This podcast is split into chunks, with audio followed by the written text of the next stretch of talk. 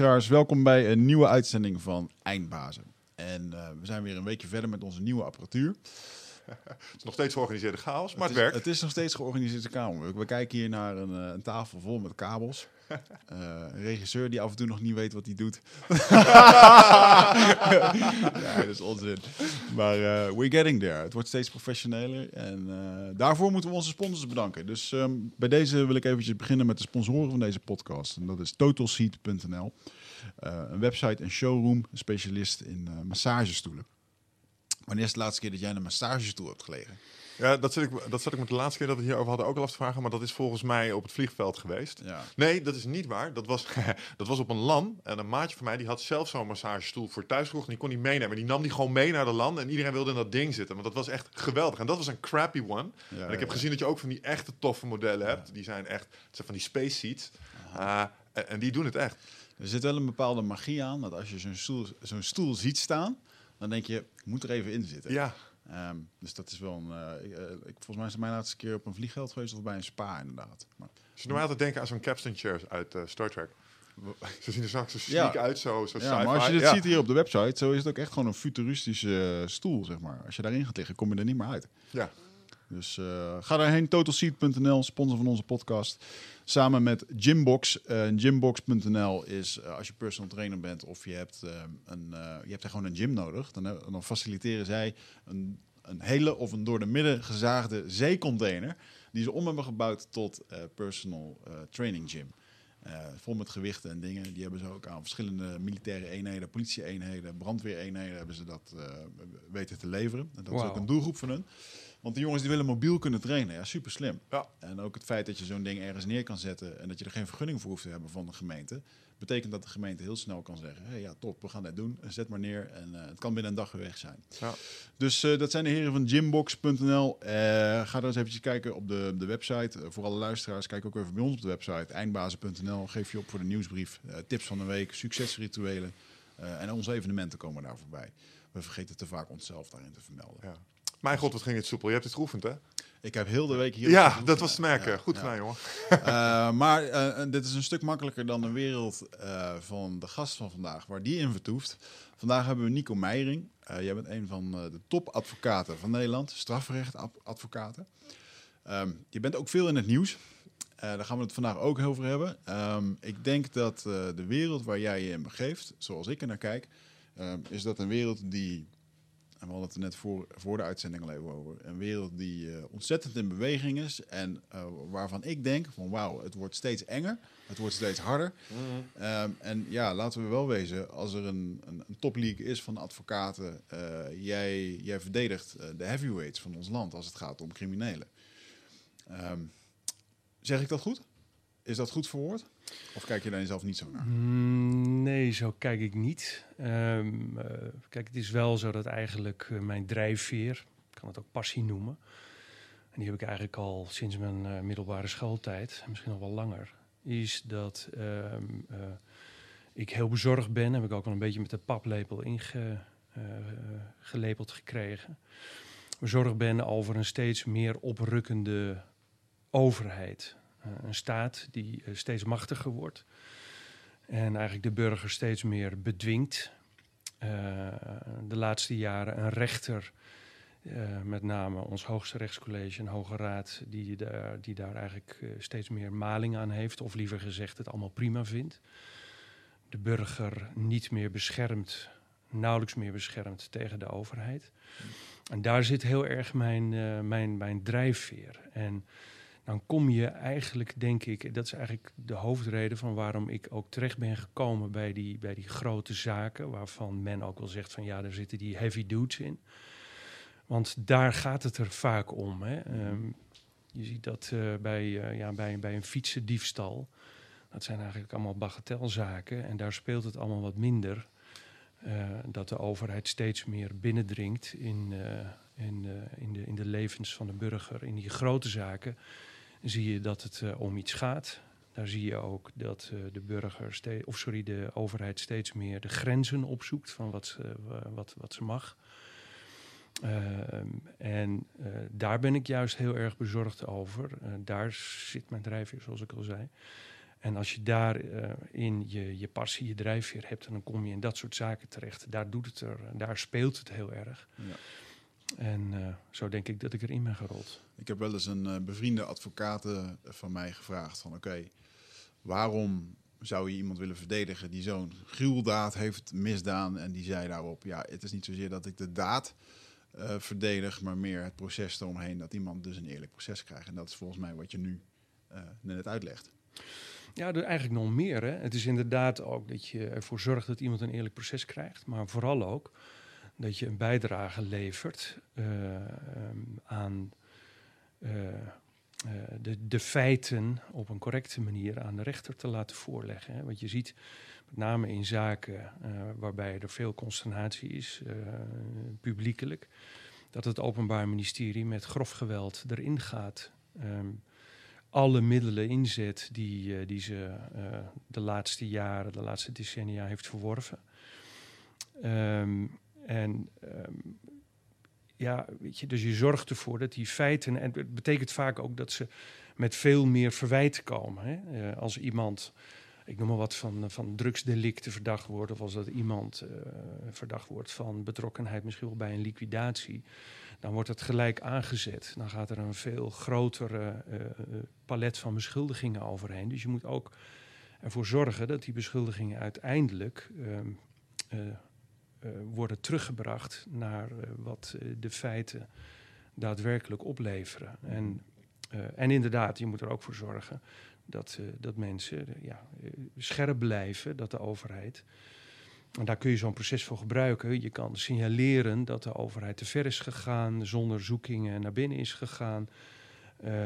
die, die, die, die PGP-telefoons, weet je wel, die zeg maar zo'n. zo'n weet niet of je dat hebt meegekregen. Er is gebruik gemaakt door vermeende boeven uh, van PGP-telefoons. Er is in Canada is er een grote server in beslag genomen. Dat is onder waar dus al die PGP's uh, eh, gesprekken op uh, terug te vinden zijn. Versleutelde gesprekken. Pretty good privacy, toch? Precies, PGP, ja. zo is het. Ja. Ja. En nou, dat is onder voorwaarde mocht, hè, mocht de Nederlandse overheid van de Canadese rechter die die, uh, die, die server meenemen. maar je ziet eigenlijk dat het hier uh, al die voorwaarden. Ja, ja. Um, Amahula, zegt de overheid. Oké, we gaan overal gaan we naar kijken. Dus nou, en zo zijn er talloze voorbeelden te bedenken waarbij de overheid veel te hard erin gaat. Ja. En je dus, ik zeg vaak ook, ik sta niet zozeer achter mijn cliënt, maar ik ga voor hem staan om hem te beschermen tegen die overheid. Ja. Mag, mag ik daar wat over vragen? Um, als je zegt de oprukkende overheid, uh, dat zal op een aantal fronten zijn. Nou, Eén hoor ik je al iets van zeggen, dat heeft te maken met uh, privacy uh, gerelateerde zaken. Wat zijn andere fronten waarop ze aan het, waar, waar, je die oprukking een klein beetje probeert te stelpen? Nou, kijk, als, als het gaat om, uh, om privacy, kunnen we inderdaad talloze gevallen kunnen we natuurlijk bedenken. Maar je vraagt nu naar een, een, ander punt. Nou, dat is bijvoorbeeld de kroongetuigen. Hm. Uh, kijk, in Nederland mag denk ik het meeste. Daar denken mensen wel eens over. Ja, in Nederland, weet je, dat. Uh, kijk, nou eens in, andere landen wordt, die criminaliteit veel harder aangepakt. Nou, het moet gezegd dat uh, de afgelopen 15 jaar heeft Nederland eigenlijk de overheid. Die heeft ervoor kunnen zorgen door middel van de politiek om uh, het meest uitgebreide arsenaal te kunnen krijgen om in te kunnen grijpen in de levens van burgers. Hè. Dat mhm. betekent uh, van afluisteren uh, van telefoons, wat in Nederland al het meeste gebeurde, meer dan in Amerika relatief en, en bijvoorbeeld België. Um, maar nu mag alles bij ons. Hè. Er mag gebruik gemaakt worden van undercover agenten. Um, nou, er mag gebruik gemaakt worden nu ook van, van kroongetuigen. Mm. En daar heb ik dan een hang-up mee. Dat is het meest uh, domme wat men heeft kunnen doen, omdat um, de mogelijkheid van een kroongetuige, um, zeg maar de zuiverheid van de bewijsgaring perverteert op een gruwelijke wijze, omdat het namelijk mensen aantrekt om te gaan liegen, want je krijgt een hele, je krijgt een fantastische um, tegenprestatie, je krijgt minder straf. En je krijgt een nieuw leven. Wat is een kroongetuige precies in juridische zin dan? Want ik ken kroongetuigen als degene die de doorslaggevende feiten uh, weet te presenteren waar de veroordeling uit voortkomt. Ja. Maar, maar volgens mij is het ook iets anders als ik Nou, je zo nee, beluister. een- kijk, een kroongetuige eh, eh, is een persoon eh, waarmee men een deal sluit. Het is eh, veelal een crimineel die nou juist hele zware delicten heeft gepleegd. Tot nu toe, ik zit in alle kroongetuigenzaken die hebben gespeeld en die op dit moment spelen in Nederland. En het gaat altijd om mensen die moorden hebben gepleegd of daar een belangrijke bijdrage aan hebben geleverd. En je gaat met die mensen ga je in zee, je die, ga je, je geeft je een handdruk en je gaat zeggen ga zitten. Eh, normaal zou je de 30 jaar krijgen, maar we kunnen het wegdealen naar 15 jaar. Plus je krijgt de rest van je leven, krijg je van ons eh, betaald. Dat doet men dan, jazeker, dat doet men onder het mom van bescherming. Maar we hebben in het grote passageproces, eh, Dino S die ik daarin heb bijgestaan, niet alleen hem trouwens, eh, maar dat speelde ook in het, eh in het Hollederproces. Daar hebben we ook twee kroongetuigen gezien. En die twee kroongetuigen, daarvan is komen vast te staan dat ze, dat, dat was van meneer La Serpe, die kreeg 1,4 miljoen mee van de overheid om zogenaamd dan eh, aan zijn eigen veiligheid te kunnen werken. Nou ja, dat is natuurlijk gewoon een, eh, een beloning van heb ik jou daar. Mhm. Eh, en dat nodigt natuurlijk mensen ontzettend uit om, ja, om daarin te gaan springen. Ja. Om dus met, ook met leugens te gaan komen. Ehm, en het nodigt eigenlijk nog tot veel meer uit. Ik heb van dichtbij heb ik meegemaakt twee jongens die ehm, ehm, voor zichzelf hebben bedacht eh, om de drempel van het plegen van moorden, om die sneller over te gaan. Ik leg dat uit. Je moet het zo zien. We hebben allemaal, hè, eh, zullen we niet zo gauw overgaan tot het plegen van moorden. eh, maar dat U heeft mij nog nooit in de file zien staan, volgens mij. ja. Nee, maar eh, we, we, we, we hebben allemaal bedacht dat je eh, niet een delict wil plegen, Nee, omdat je hè, dan de, de overheid tegenover je kan vinden. Je kan de rechter tegenover je krijgen. Eh, dat noemen we eh, generale preventie. Als je een delict pleegt, dan kun je daar grote straffen voor krijgen. Mhm. Dat is bijvoorbeeld met moorden. Als je die pleegt, ja, dan kun je daar 30 jaar of levenslang voor, voor krijgen. Maar nu is het zo dat mensen die drempel sneller kunnen gaan nemen. Want ze kunnen voor zichzelf, en dat heb ik dus van dichtbij gezien, kunnen ze bedenken. Nou ja, weet je, allereerst moeten ze me nog maar eens zien te pakken. Maar als ik gepakt word, dan kan ik altijd nog zeggen, eh, of dan kan ik altijd nog naar de, de overheid lopen. Kan ik zeggen van, hé, hey, ik kan jullie zeggen wie mij gevraagd heeft om deze moorden te plegen. Kunnen we een dealtje maken? Ja. Dus het, in mijn optiek lokt het ook nog eens een keertje eh, strafbare of ernstige strafbare feiten uit. Het klinkt als een soort halve get-out-of-jail-free card. Ja, en eh, ik heb die signalen al gezien. Eh, en ik heb er ook altijd op gewezen, voor gewaarschuwd, van pas nou in godsnaam op met dit middel. Waarom? Omdat je namelijk, vind ik, als beschaafde samenleving, men maakt graag altijd een onderscheid tussen eh, onderwereld en bovenwereld. Hè? Ehm, daar kun je heel veel van vinden, want ik vind namelijk dat heel veel mensen die zichzelf in die bovenwereld vinden, eh, witte boorden, die belasting ontduiken en zo, ja, wat mij betreft horen die eigenlijk gewoon in die onderwereld. Maar goed, laten we toch even voor het gemak uitgaan van de boven- en de onderwereld. En wat ik heilig vind, dat is dat wij eh, in die bovenwereld, als we ons daar zelf in situeren, dat we die beschaafde onderwereld, dat we ook met beschaafde middelen moeten we die onderwereld eh, eh, bevechten, om het maar zo te zeggen, bestrijden. Nou, ik vind dus ook dat je nooit moet zwichten voor geweld.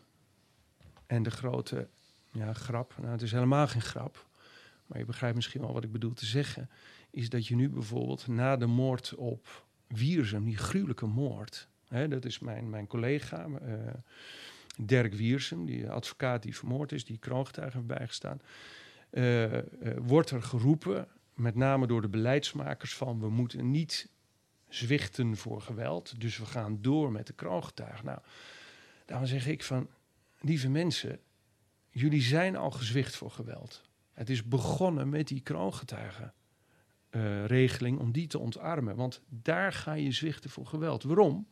Omdat je namelijk een deal aangaat met een crimineel die moorden heeft gepleegd. Mhm.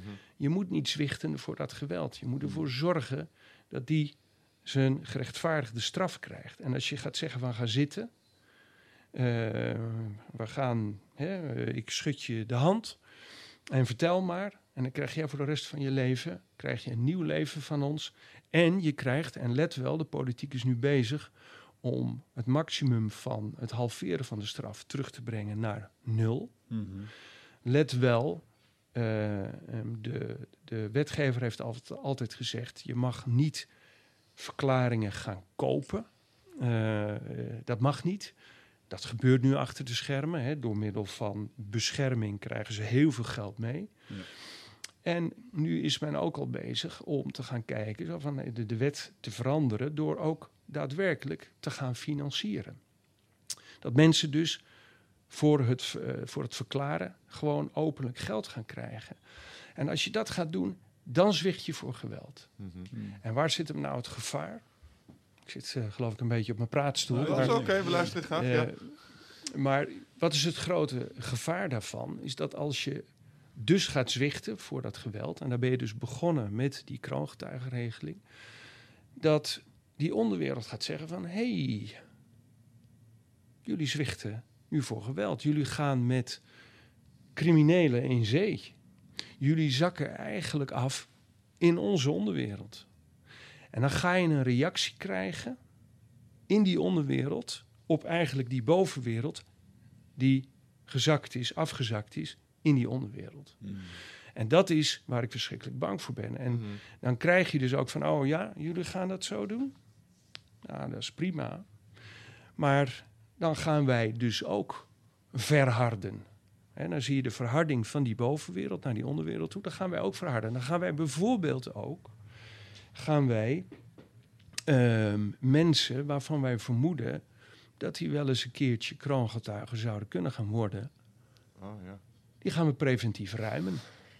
Ja. Dus we krijgen het effect dat niet alleen de drempel om te gaan moorden verlaagd wordt en dat mensen dus sneller tot dat soort delicten overgaan, maar we gaan ook krijgen dat er in die onderwereld grotere onrust gaat komen en dat men denkt heeft van nou weet je wat, we gaan die mensen en die mensen gaan we preventief ruimen. Dus mijn overtuiging is, en daar heb ik ook altijd voor gewaarschuwd, we gaan meer doden krijgen en dat moet je niet willen. Misschien los je een, eh, eh, eh, kun je bepaalde feiten minder gemakkelijk oplossen. Pas overigens op, een oplossing is heel relatief. Hè? Als je met geperverteerd bewijs, gekocht bewijs, iemand veroordeeld krijgt, is het eigenlijk heel onzeker of je wel daar de juiste persoon eh, te pak hebt gekregen. Maar ehm, op het moment dat je daarmee doorgaat, dan ga je het effect krijgen dat die onderwereld zo gaat reageren. En dat je dus in plaats van één of twee meer moorden op te lossen, ga je een reeks moorden meer krijgen. En dat is iets waarvoor ik zeg van in godsnaam begin er niet aan, zak niet af tot het niveau van de onbeschaafde wereld, maar blijf in die beschaafde wereld. Ja, ik heb daar twee vragen over. Want enerzijds snap ik het mechanisme wat aangaat in de onderwereld als reactie hierop. Aan de andere kant, als Hollywoodfilms mij iets hebben geleerd, is dat de gemiddelde levensverwachting van een kroongetuige aanzienlijk afneemt naarmate de datum van het proces eh, nadert. Met andere woorden, ehm, ja, ze zullen een tegenreactie geven op, op hetgene gebeurt. Maar is het ook niet zo dat als je kroongetuige wordt, eh, dat dat misschien één of twee keer eh, voordelig uitpakt voor de officier, maar dat die kroongetuige daarna een lot beschoren is, wat mensen daarna eh, er wel van zal weerhouden om dat nog vaker te doen. Zo, oh, weet je nog, die heeft, eh, die heeft lopen piepen op het, eh, en nu is het zo met hem afgelopen. Snap je? Dus als je daarna het gevangen in moet voor 15 jaar, dan kom je Nou. daar allerlei mensen tegen uit dat netwerk en die zullen iets mee aan vinden. Nee hoor, maar ik denk dat op zich. Kijk, ik, ik heb niet achter die schermen kunnen kijken, maar ik denk dat op zich de, de, de kroongetuigen. Dat Nederland een samenwerkingsverband heeft met heel veel andere landen. Oh, eh, en dat die mensen echt de vergetelheid ingaan hoor. die gaan Dus, ergens eh, anders in een ander land. ja, die komen in een ander land terecht. Maar je moet je ook voorstellen hoe aantrekkelijk en hoe eigenlijk oneerlijk dat is. Hè? Wat wij zien als we het dan weer hebben over de verharding van onze samenleving. Dan zie je dat ik ook, niet alleen ik, maar mijn collega's en ik hebben ook een gigantische verharding gezien. Bijvoorbeeld op het gebied van mensen die uh, met de strafrecht in een aanraking zijn gekomen, die veroordeeld zijn. Uh, vroeger, nou, horen hoor opa, maar hoe, lang? Ik doe het toch al 32 jaar. Ja. Uh, kon je, laat ik het zeggen, tot voor zo tien jaar geleden was het zo dat als je iets strafbaars had gedaan, dan werd je door de strafrechter werd je afgerekend. En dan kon je daarna kon je weer die samenleving in. De afgelopen tien jaar is het zo verhard dat mensen die één keer met de strafrechter in aanraking zijn gekomen, die, die, uh, daar gaat de helft van de deuren in de samenleving wordt hard dichtgeslagen. Mm. Mensen kunnen geen, uh, maar meer dan de helft hoor. Het hangt vanaf van het, van het feit. Je komt bij heel veel banen, uh, kom je niet meer terecht. Ja. Al helemaal niet meer bij de overheid. Je komt niet meer bij banken terecht. Je krijgt geen verzekeringen meer. Ja. En zo kan ik nog wel een tijdje doorgaan. En dat is dus een gigantische verharding. En mensen worden uh, niet afgerekend met even een gevangenisstraf. Mensen worden daarna worden ze pas echt afgerekend. Het stigma. Ja, en dat is wat heel veel, dat wat, wat de samenleving zich totaal niet realiseert. We zien een gigantische ellende, zien we van mensen die gewoon niet meer aan de bak komen. En die eigenlijk ook wel weer gedwongen worden om de criminaliteit in te gaan. Mm. En Weet je, en dan moet je dus voorstellen, nou heb ik met een paar kroongetuigen te maken gehad al, uh, bijvoorbeeld in het passageproces. Die twee gasten, die kroongetuigen, die hebben uh, werkelijk waar uh, zoveel op hun, op hun kerfstok. Mm -hmm. Moorden, afpersing, drugshandel, bankovervallen. Het zijn mensen die normaaliter totaal niet meer in de samenleving terecht zouden moeten kunnen komen. Uh, zoals al die andere mensen, die bijstandsmoeders, ja, die het soms uh, uh, verschrikkelijk moeilijk hadden, die nog wat bijklusten, ja, maar die voor fraude worden vervolgd, die komen daarna gewoon niet meer aan de bak. Mm -hmm. Die krijgen de overheid achter zich aan, mogen 100.000 euro, 200.000 euro gaan terugbetalen. Die worden verstoten uit de samenleving. Deze gasten, ja, die volgens de wetgever eigenlijk alleen maar de helft van hun straf cadeau zouden mogen krijgen. Maar daarna gewoon eigenlijk de samenleving in zouden moeten op een manier zoals ook die bijstandsmoeders toch mm-hmm.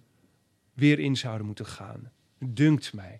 Nee, die krijgen 1,4 miljoen mee. Die krijgen 80.000 euro per jaar mee. Die krijgen renteloze leningen mee van 300.000 euro om een bedrijf op te starten in een andere samenleving. Die krijgen 300.000 euro mee, renteloos. Moeten ze over 25 jaar terugbetalen. Haha. Weet je wel, het is, het is hilarisch natuurlijk. Mm.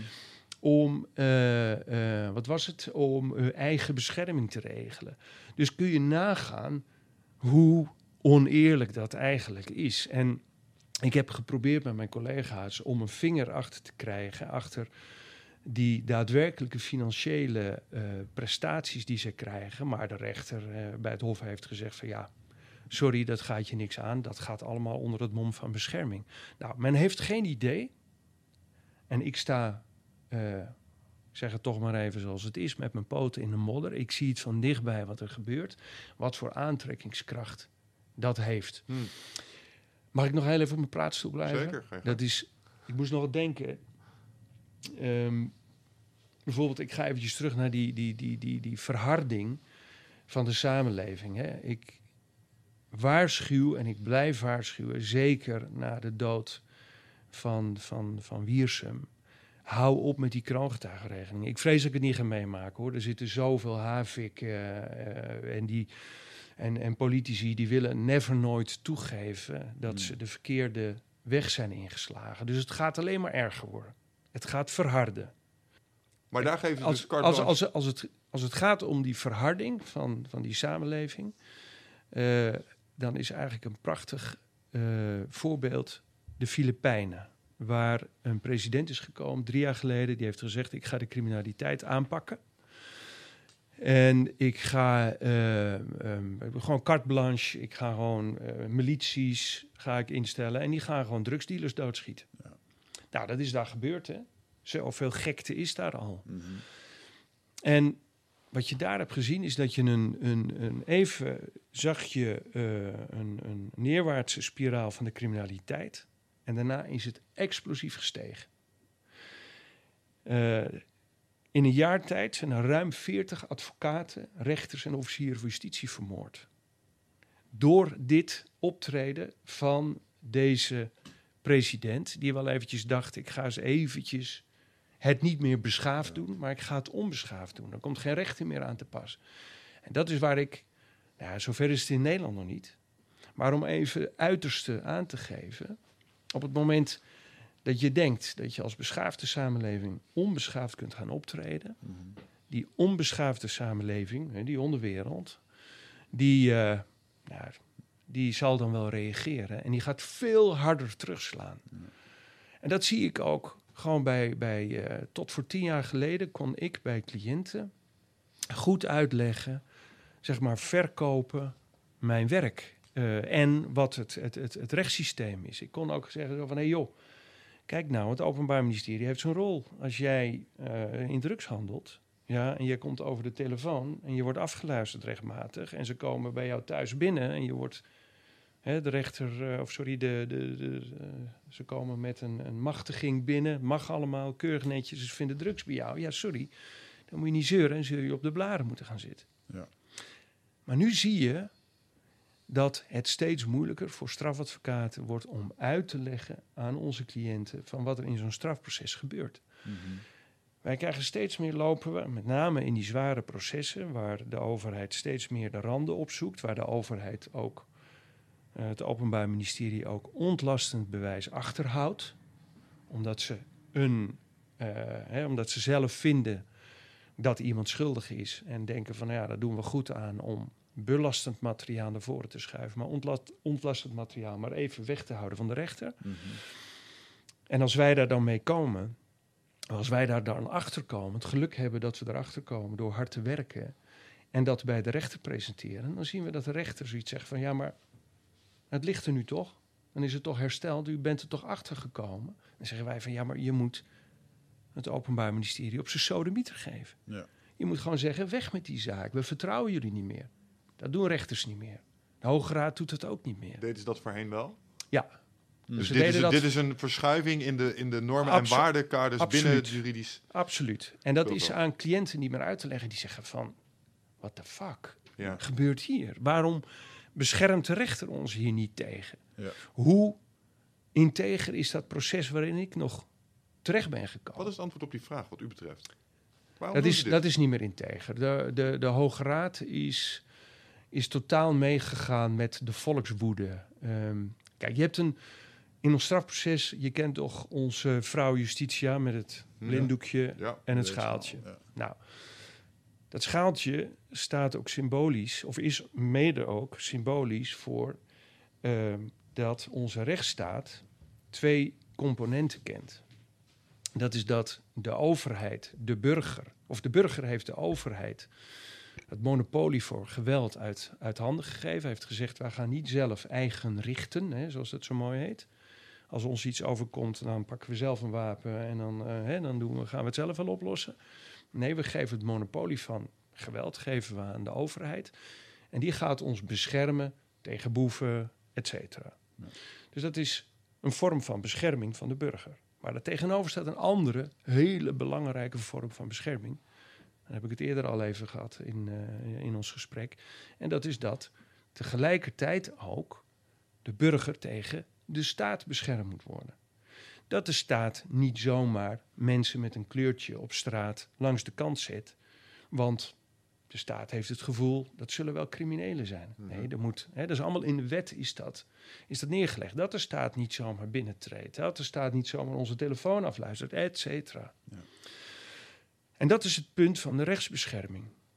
Op het moment dat de staat zelf die regels aan de laars lapt, want daarvoor hebben we een wetboek of meerdere wetten, maar met name het wetboek van strafvordering, daarin staat keurig netjes beschreven van zover mag de overheid gaan met het eh, binnendringen van de eh, levens van de, van, van, van de burger. Als de overheid zich daar niet aan houdt, dan moet de rechter optreden. Die moet dan zeggen: hé, hey, we vertrouwen jullie niet meer. Mhm. Eh, daar zetten we een sanctie op. En de enige sanctie die je daarop kan zetten is: dit proces gaat opzij. Ja. Met als effect, met als effect dat soms inderdaad een verdachte zijn straf niet kan krijgen. Ja. Maar dat moet je doen, want dat is de enige manier om die overheid in het gereel te houden. Nu zegt de rechter keer op keer: als wij al erin slagen om eh, bij de rechter eh, op de tafel te krijgen dat de overheid de boel besodemieterd heeft, dat er ontlastend bewijs bijvoorbeeld is achtergehouden, dan zegt de rechter, zoals ik net al zei, van ja, maar het is nu hersteld. En daar hebben ze allerlei toverformules voor. En de Hoge Raad die vindt dat allemaal prima. Hmm. En daarmee heeft de rechter zich overgeleverd aan de overheid. De rechter eh, heeft nu het Openbaar Ministerie en de politie in grote zaken niet meer in de hand. Mhm. De, het Openbaar Ministerie kan op dit moment eigenlijk alles doen en laten wat ze wil. Want A, wij moeten er eerst achter komen. En als we er dan achter komen, dan wordt het weer gesoffeerd. En eh, komt de overheid ermee weg. En dat is onze grote zorg in die neerwaartse spiraal, waarbij de burger steeds meer verpletterd gaat worden door die overheid. Ik vind dit wel heel moeilijk, omdat eh, ik, ik hoor het je zeggen, ik begrijp het, eh, het klopt wat mij betreft op papier, maar ik kan zo een aantal corner cases verzinnen waarbij indien er bewijs zou zijn verkregen buiten de kaders van de wet en waarbij ze zeggen, nou dan gaan we dit proces gewoon niet meer doen en het zou gaan om een moord. En dan heb je de familie van het slachtoffer, waarbij het verder super duidelijk is en dat ze misschien zelfs wel het stukje bewijs dat onrechtmatig verkregen is, het helemaal bloot en open legt. Hoe leg je moreel uit en ethisch uit aan zo'n gezinslid van, ja, maar we moeten dit proces nu wel, want dat dient het grote goed. Dat, eh, die, die slag vind ik vanuit theorie naar praktijk echt super moeilijk om te maken. Nou, die is ook verschrikkelijk moeilijk. En ehm, weet je, het heet ook wel vormfouten. Hè? Zo wordt het ook wel benoemd. eh, zo werd het eh, vroeger ook benoemd. Mhm. Ehm, dat bijvoorbeeld eh, het, verscheer, of sorry, het verkeerde kruisje was aangekrast, getekend in bijvoorbeeld een, een last tot binnentreden. Ehm, en dat dan zo'n zoeking dat die als onrechtmatig werd beschouwd. Nou, daarvan zeg ik ook van daar kun je wel degelijk kun je daar eh, eh, genuanceerd naar kijken. En moet dat dan een gevolg hebben, zoals ik dat net heb geschetst? Mhm. Maar het probleem is, juist in die grote zaken waarin het er toe doet, ehm, is, gaat de overheid steeds verder. De overheid staat ook onder druk, hè? Eh, want het, het volk schreeuwt natuurlijk om een oplossing. Ehm, staat onder druk. Maar het gaat al lang niet meer om kruisjes eh, zetten. Waar het ons om gaat, is om principiële. ehm, eh, het principieel aan de laars lappen van eh, een eerlijk proces. En als jij getuigen die ontlastend hebben verklaard, en daar kan ik je veel voorbeelden van geven. als je die buiten het proces laat, dan moet je gewoon als rechter zeggen van ja, sorry, dan gaan we niet langer vervolgen. En je maakt hier ook nog één, ehm, of er is hier sprake nog van één misverstand in je vraag. Dat is dat uiteindelijk natuurlijk de rechter moet oordelen of iemand ook daadwerkelijk schuldig is. Mhm. En het punt is, is als een rechter eh, nou juist ziet dat er bijvoorbeeld ontlastend materiaal, wat echt ontlastend is, wat nou juist zegt van hé, hey, op basis van dit materiaal zou je wel eens kunnen aannemen dat de verdachte niet schuldig is. Ja, dan moet je ook als rechter juist zeggen: ik vertrouw het nu niet meer. Jouw overheid, ik, jullie hebben het vertrouwen van ons allemaal gekregen als samenleving dat je dit integer doet, maar ik vertrouw niet meer, dus ik ga dit proces terzijde stellen. Mhm. En ik denk juist ook dat nabestaanden van slachtoffers, of slachtoffers zelf, hè, van, van, eh, hè, die er nog zijn, eh, van, van, van gruwelijke misdrijven, die moeten zelf natuurlijk ook willen dat niet de verkeerde wordt gepakt ehm, eh, van eh, die, die het misdrijf heeft gepleegd, waar ze Nee. slachtoffer zijn geworden. Duidelijk verhaal. En, en, en ik kan me ook voorstellen dat, er, dat, dat je vanuit de praktijk eh, menig voorbeeld hebt gezien waarbij het overduidelijk was dat de cliënt niet schuldig was en dat de materiaal die dat zou kunnen bewijzen dat dat achter werd gehouden. Is het geval de andere kant op. Maar misschien is er ook wel een situatie denkbaar waarbij mij iets is aangedaan en ik weet wie het zijn en die boys die komen vrij inderdaad omwille van een vormfout. Ehm, dat zijn de gevallen waar ik het dan expliciet even over heb. En wat ik, wat ik, als ik dan, dan over nadenk en doordenk... en je zou zeggen, ah, maar dat proces, dat zetten we nu aan de kant. En we gaan weer even terug naar het voorbeeld van de Filipijnen. Dat zou dat stukje vigilante justice, zeg maar... dat ik dan denk, oh, de rechtsstaat helpt mij niet. Ik ga dit zelf fixen. En dat is, eh, dat is inderdaad is dat manoeuvreren. Maar wat we nou juist nu zien, is carte blanche. Ja. De overheid eh, troot- eh, treedt niet, of sorry, de rechter treedt niet meer op. Hè. We hebben daarvan een, ook een, gaaf geval. ehm, een beetje een ingewikkelde zaak, maar dat gaat om dynamische verkeerscontrole, eh, die eh, met name in de grote steden eh, plaatsvinden. En waarbij er misbruik wordt gemaakt van controlebevoegdheden om auto's langs de kant te zetten, waarvan men eigenlijk vindt, hé, daar zit, kijk eens, daar zit iemand met een donker kleurtje, die heeft een gouden tand, en die heeft een, een veel te mooie auto, dus die zal wel crimineel zijn. Dan Mhm. doen we net even alsof we gaan controleren. Mhm. Hè, mag ik uw eh, rijbewijs hebben, maar ondertussen mag ik even kijken of u wel een eh, gevarendriehoek in uw auto heeft. En aha, er liggen drugs in die auto. Ja. Weet je, en dat soort gevallen, wat Dan zou je toch zeggen, het Dat- heeft gewerkt. Nee, maar dan zou je zeggen, het heeft gewerkt. Maar weet je wat hier het cynische eraan is? Als het nou inderdaad een keertje werkt, en in dat geval komt bij de rechter... eh, en ik kom zo wel op hoe de Hoge Raad hiermee is omgegaan... Mhm. Ehm, dan denkt iedereen zo van, ja, maar kijk nou, dat heeft daar gewerkt. Maar lieve mensen, 999 ke- eh, keer van de gevallen bleek het gewoon om iemand te gaan zoals jij en ik. Mhm. Die ten onrechte aan de kant is gezet. Die ten onrechte is meegenomen. Die ten onrechte waar een huiszoeking heeft plaatsgevonden. Die de rechter niet halen. Dat zien wij wel. Maar dat ziet de burger niet. En dat is nou precies het gevaarlijke. En daar moet nou juist de overheid van zeggen. En het gerechtshof heeft in een zaak van ons, waar mijn eh, eh, collega's Vlokstra en De Vries eh, voor hebben geknokt, die hebben ook gewoon open en bloot de politiemensen horen zeggen van ja, we hebben, we hebben daar misbruik gemaakt van de verkeersbevoegdheden die we hebben. Eh, omdat, we een, ja, omdat wij die auto zagen rijden en we zagen iemand zitten, nou zoals ik het net vertelde. En daarvan heeft het Hof gezegd van ja, nee, dat kan echt niet. Mhm. Dus wij gaan het bewijs, gaan we als niet recht, eh, rechtmatig verkregen, gaan we terzijde stellen en we spreken diegene vrij. En dat is een waarschuwing naar de overheid van jongens, doe nou gewoon je werk goed. Daarmee wordt voorkomen dat in ieder geval minder van die 999 mensen ten onrechte aan de kant wordt gezet. Mhm. En wat zei de Hoge Raad? Nee hoor, Eh, er werd toch naar het rijbewijs gevraagd. Dus het is toch goed? En ik weet ook van eh geleiden vanuit eh, binnen het Hof zelf, dat het Hof ook zoiets dacht van, van mijn god, weet je wel, dat de Hoge Raad dit onze uitspraak nu op deze manier van tafel veegt. Er wordt echt niks meer gedaan Mhm. aan rechtsbescherming. En dat is wat we op dit moment hebben. Wat de Hoge Raad doet, eh, huilt mee met de publieke opinie van harder aanpakken van die criminelen. Is dat de belangrijkste oorzaak Ja, dat is. van deze trend? Ja, dat, dat, dat kan haast niet anders. Nou, nee, er, er zijn ook wel mensen van de Hoge Raad die hebben gezegd van ja, het moet maar eens afgelopen zijn met het vrij uit laten gaan van die boef. Ja.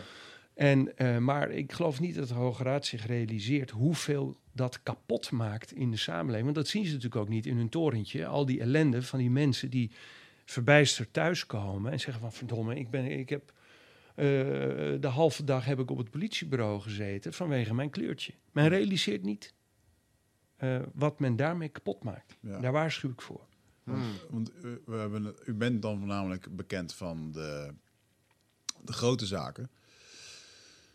Ehm, maar het gros wat natuurlijk voor de rechtbank komt, is voor hele kleine dingetjes.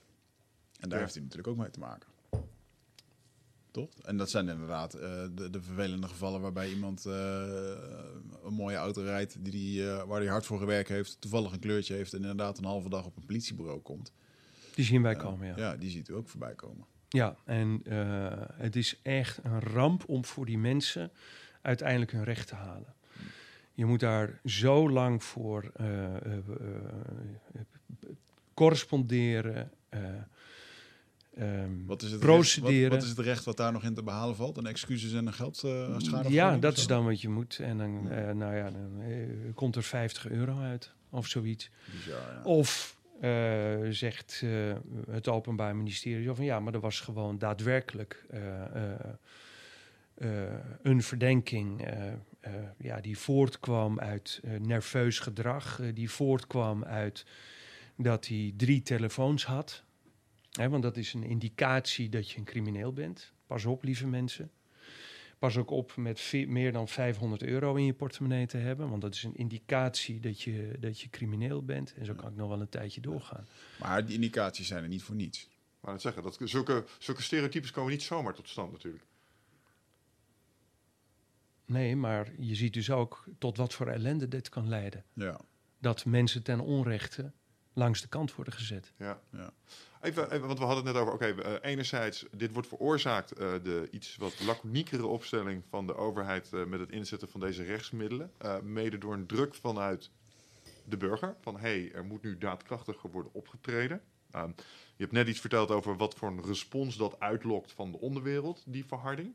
Nou, dus dat is niet een pad wat je op deze manier zou moeten inslaan. Bovendien, wat mij de hele tijd uh, uh, erboven komt, we hebben met Jan Terlouw gesproken. En die hield een heel hartstochtelijk betoog over waarom de wet zo ongelooflijk mooi uh, en belangrijk is. En, en dat, dat, daar sta je als gemiddelde burger eigenlijk nooit bij stil. Maar dadelijk is het van, ja. ja, eigenlijk is dat best wel vet. Dat we, dat we zoiets hebben en dat die afspraken er zijn. Uh, en wat ik hier aan jou beluister is bijna een soort cynisme. Maar dat zijn we nu aan het verguizen. Dat, dat brokkelt nu helemaal af. Hoe stop je dit? Wat, wat, is, wat is wat we... Uh, ik ben een burger en ik wil hier iets mee.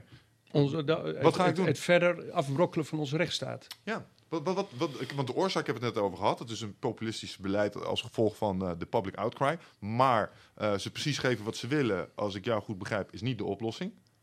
Wat gaan we dan wel doen? Wat zou een stap kunnen zijn? Bij jullie zitten. Praten over dit soort dingen. Met jullie praten. Ja. Uh, discussies aan, uh, aan te gaan. Hopen dat men ervoor open staat. in strafzaken. ons punt maken. Um, ja, niet, niet dat u in het hoofd van deze mensen kunt kijken, maar wat zou een, als ik hier een officier van justitie naast zou zetten, die mede met dit beleid te maken heeft, misschien er zelfs wel aan bijdraagt, wat, wat zou die zeggen als tegenantwoord hierop, verwacht u? Zo van, ja, maar hey, luister jongens, uh, dat snap ik wel. Maar ja, dat is, dat is hetzelfde. Uh, dat is, ja, dat is... Nou, nou moet ik gaan uitleggen wat het OM steeds zegt. Maar ja, uh, dat is op zich wel... uh, ik ben benieuwd naar een rechtvaardiging hiervan. Bijvoorbeeld zo'n zo, zo kroongetuige systematiek. Ja. Er is iemand die zegt, ja, maar het is een goed idee om deze reden. En dat zien jullie nou eventjes niet. Nou ja, wat men, wat men natuurlijk steeds zegt, uh, dat is, als we weer teruggaan inderdaad naar de kroongetuigen... dat is van, ja, anders kunnen wij strafbare of ernstige delicten niet ontlossen. En uh, dat is ook de reden waarom het uiteindelijk door ons, door ons parlement is gekomen. Maar goed, ik heb al gewezen op alle nadelen. Ja. alle nadelen. Ik heb trouwens een heel belangrijk nadeel nog niet verteld. Kijk, je moet. Laat ik je, laat ik je nog eens wat, wat, wat, wat, wat anders voorhouden. Stel, je hebt een, een broer mm -hmm. en die is crimineel, een jongere broer verzin ik maar even, die is crimineel. En je hebt al tien jaar lang heb je geen contact meer met hem, want je ziet voortdurend dat hij, ach, hij gaat met mensen om, daar wil je niks mee te maken hebben. En, uh, want jij hebt je gewone leven en dat wil je vooral zo houden. En je wil ook uh, uh, totaal niet met die gozer nog van doen hebben. Dus tien jaar heb je al geen contact met hem. En van het ene op de andere dag wordt er bij jou aangebeld. En staat daar een groep zwaar beveiligde mensen. En die zeggen, mee. En jij denkt van, wat hier aan de hand? En je moet mee, je gezin moet mee. Je gaat naar een, uh, een, uh, een gymzaal ergens, zwaar beveiligd. Je ziet ineens andere families van je daar aankomen. En er wordt jou uitgelegd, ja, uh, uw broer, de, moet u mededeling doen, maar uw broer heeft een deal met ons geslo gesloten, met de staat. En zeg je van, ja, een deal gesloten. En dan, ja, dat is heel erg gevaarlijk voor u. En u heeft al gezien, in een andere zaak, daar is een broer van de kroongetuige doodgeschoten. Is een advocaat doodgeschoten. Oh, ja. U gaat nu mee en u gaat in de beveiliging. En dan zeg je van, maar in de beveiliging, ik moet nu naar mijn werk toe. Kinderen van school halen. Ik ja. moet mijn kinderen van school halen. Maakt u zich geen zorgen, uw kinderen worden nu ook van school gehaald. Holy fuck. Dit gebeurt in Nederland? Dit gebeurt in Nederland. En dit is ook al gebeurd rondom de kroongetuigen in het zogenaamde Marengo-proces waar ik nu in zit, waar dus ook die advocaat in is doodgeschoten en Ja. waar ook die broer is doodgeschoten. Families eh, worden, worden in, vrijheid, of in, sorry, in veiligheid gebracht. En die mensen, Veiligheid. nou ja, in veiligheid. Ik, ik vertrouw er best wel op dat dat gebeurt hoor. Ehm, maar die mensen worden uit hun leven getrokken. Nou, dat bedoel ik. Je zit En- veilig in je leventje en op het ene moment zit je... Die worden, en het is dus even de overheid die met jouw broertje, waar je niks mee te maken wil hebben, want die heeft zijn eigen rotzooi veroorzaakt, Ja. even gaat bepalen dat jij uit je leven wordt getrokken, de rest van je leven, hè? Mhm. met jouw kinderen. Dus ik zou dan ook zeggen, hè, als, eh, ik zou direct als advocaat, eh, eh, kan je dat dan weer bedenken, zo van wat? Een kroongetuigenregeling? Even opdonderen met die kroongetuigen. Ik wil terug naar mijn leven. Nee, kan niet. Ja. Want wij hebben onze verantwoordelijkheid. Eh, de- Ja, maar ik ga terug naar huis. En dan zegt hij van, oh, oké, u wilt terug naar huis. Dan gaat u naar huis. En dan word ik Ja. misschien wel doodgeschoten. Dat allemaal dankzij dat systeem. Jongens, waar zijn we in godsnaam in beland? Ja. Ik zat met een paar officieren en rechters. eh, eh, sprak ik met een, eh, met een glaasje eh, op ook. En wij hadden ook die discussie. En zij gooien mij natuurlijk steeds voor de voeten. Ja, maar hoe moeten we het anders oplossen? En toen zei ik ook zo van, ja, weet je, eh, laten we nou eens anders aanvliegen. Als jullie nou, als het nou zo zou zijn, hè, dat die broer van die kroongetuige, als het zo zou zijn, ik weet niet uit welke hoek is dat gekomen, eh, uit welke hoek dat gekomen is.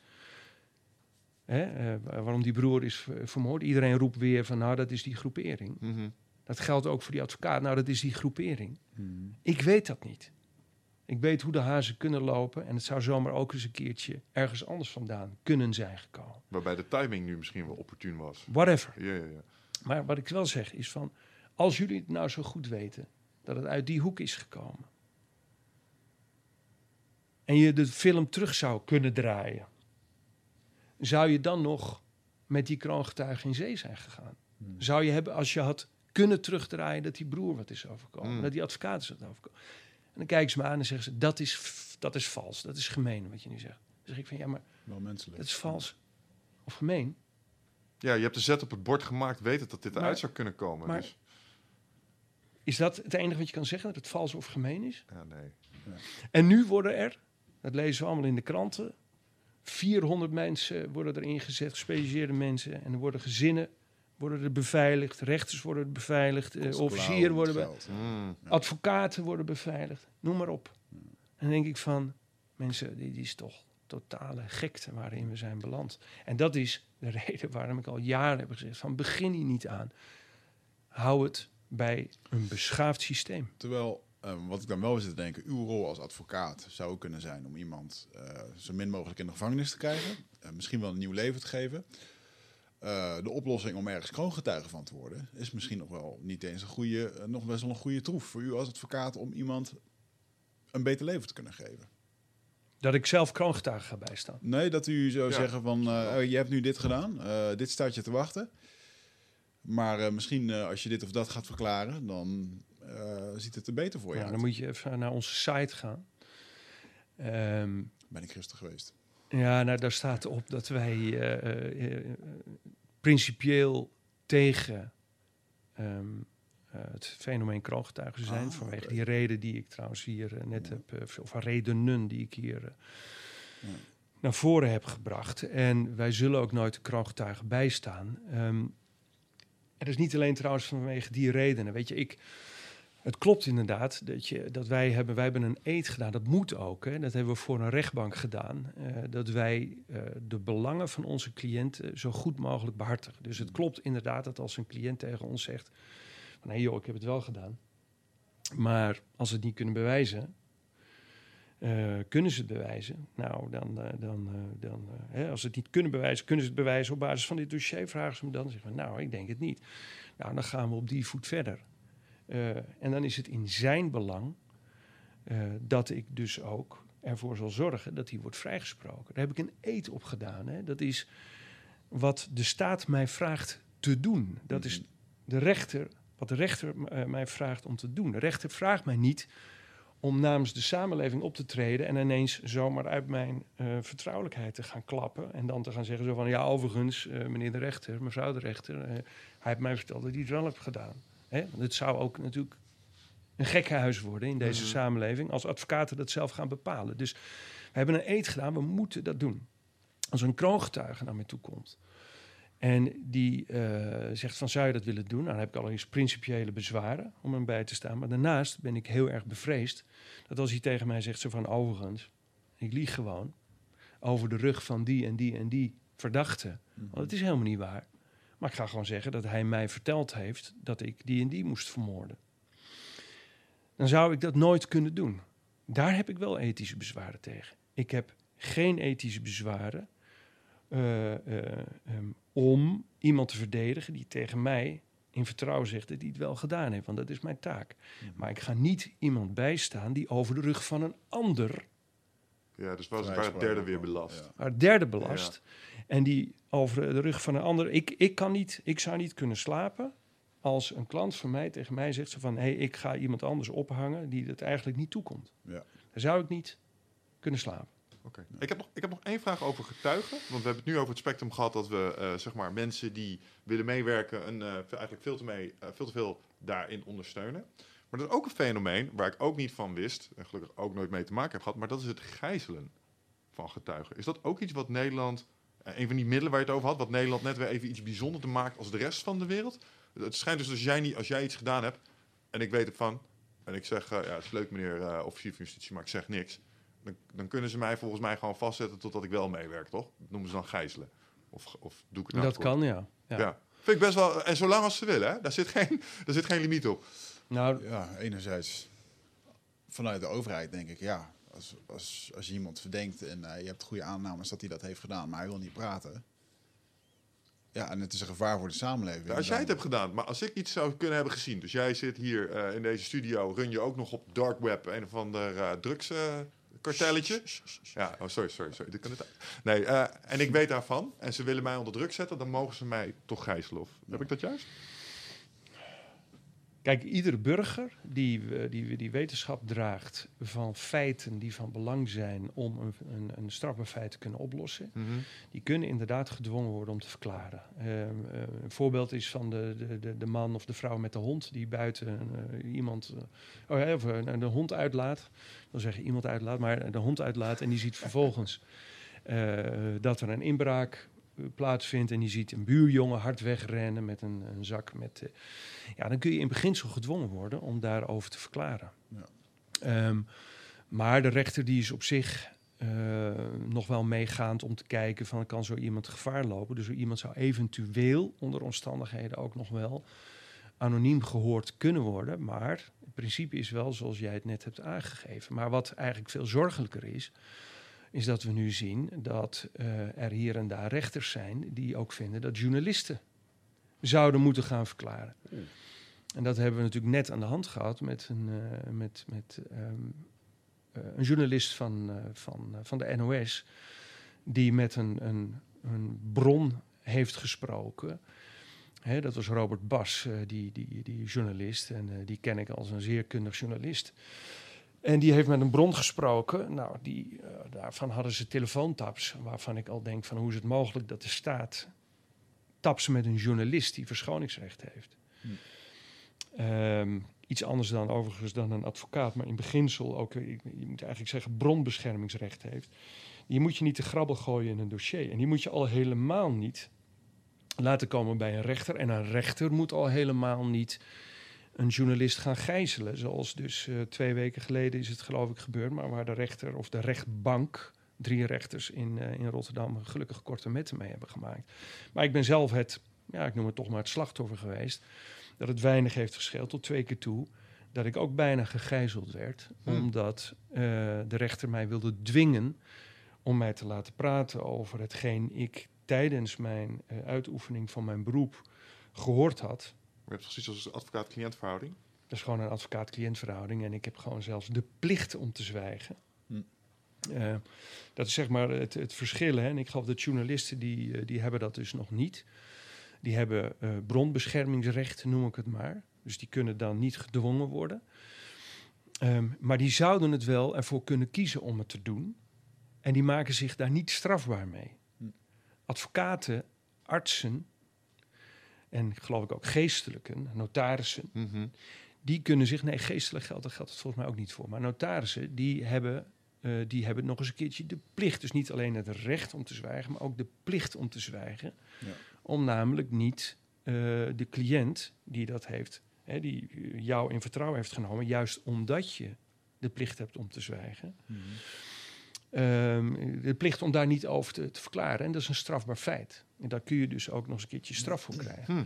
Dus als een rechter ook nog eens een keertje zo ver gaat om journalisten of advocaten te dwingen, ja, dan zie je dus weer het verdere afglijden en het hè, van onze rechtsstaat, maar ook het verharden van onze rechtsstaat komt Ja. dan in beeld.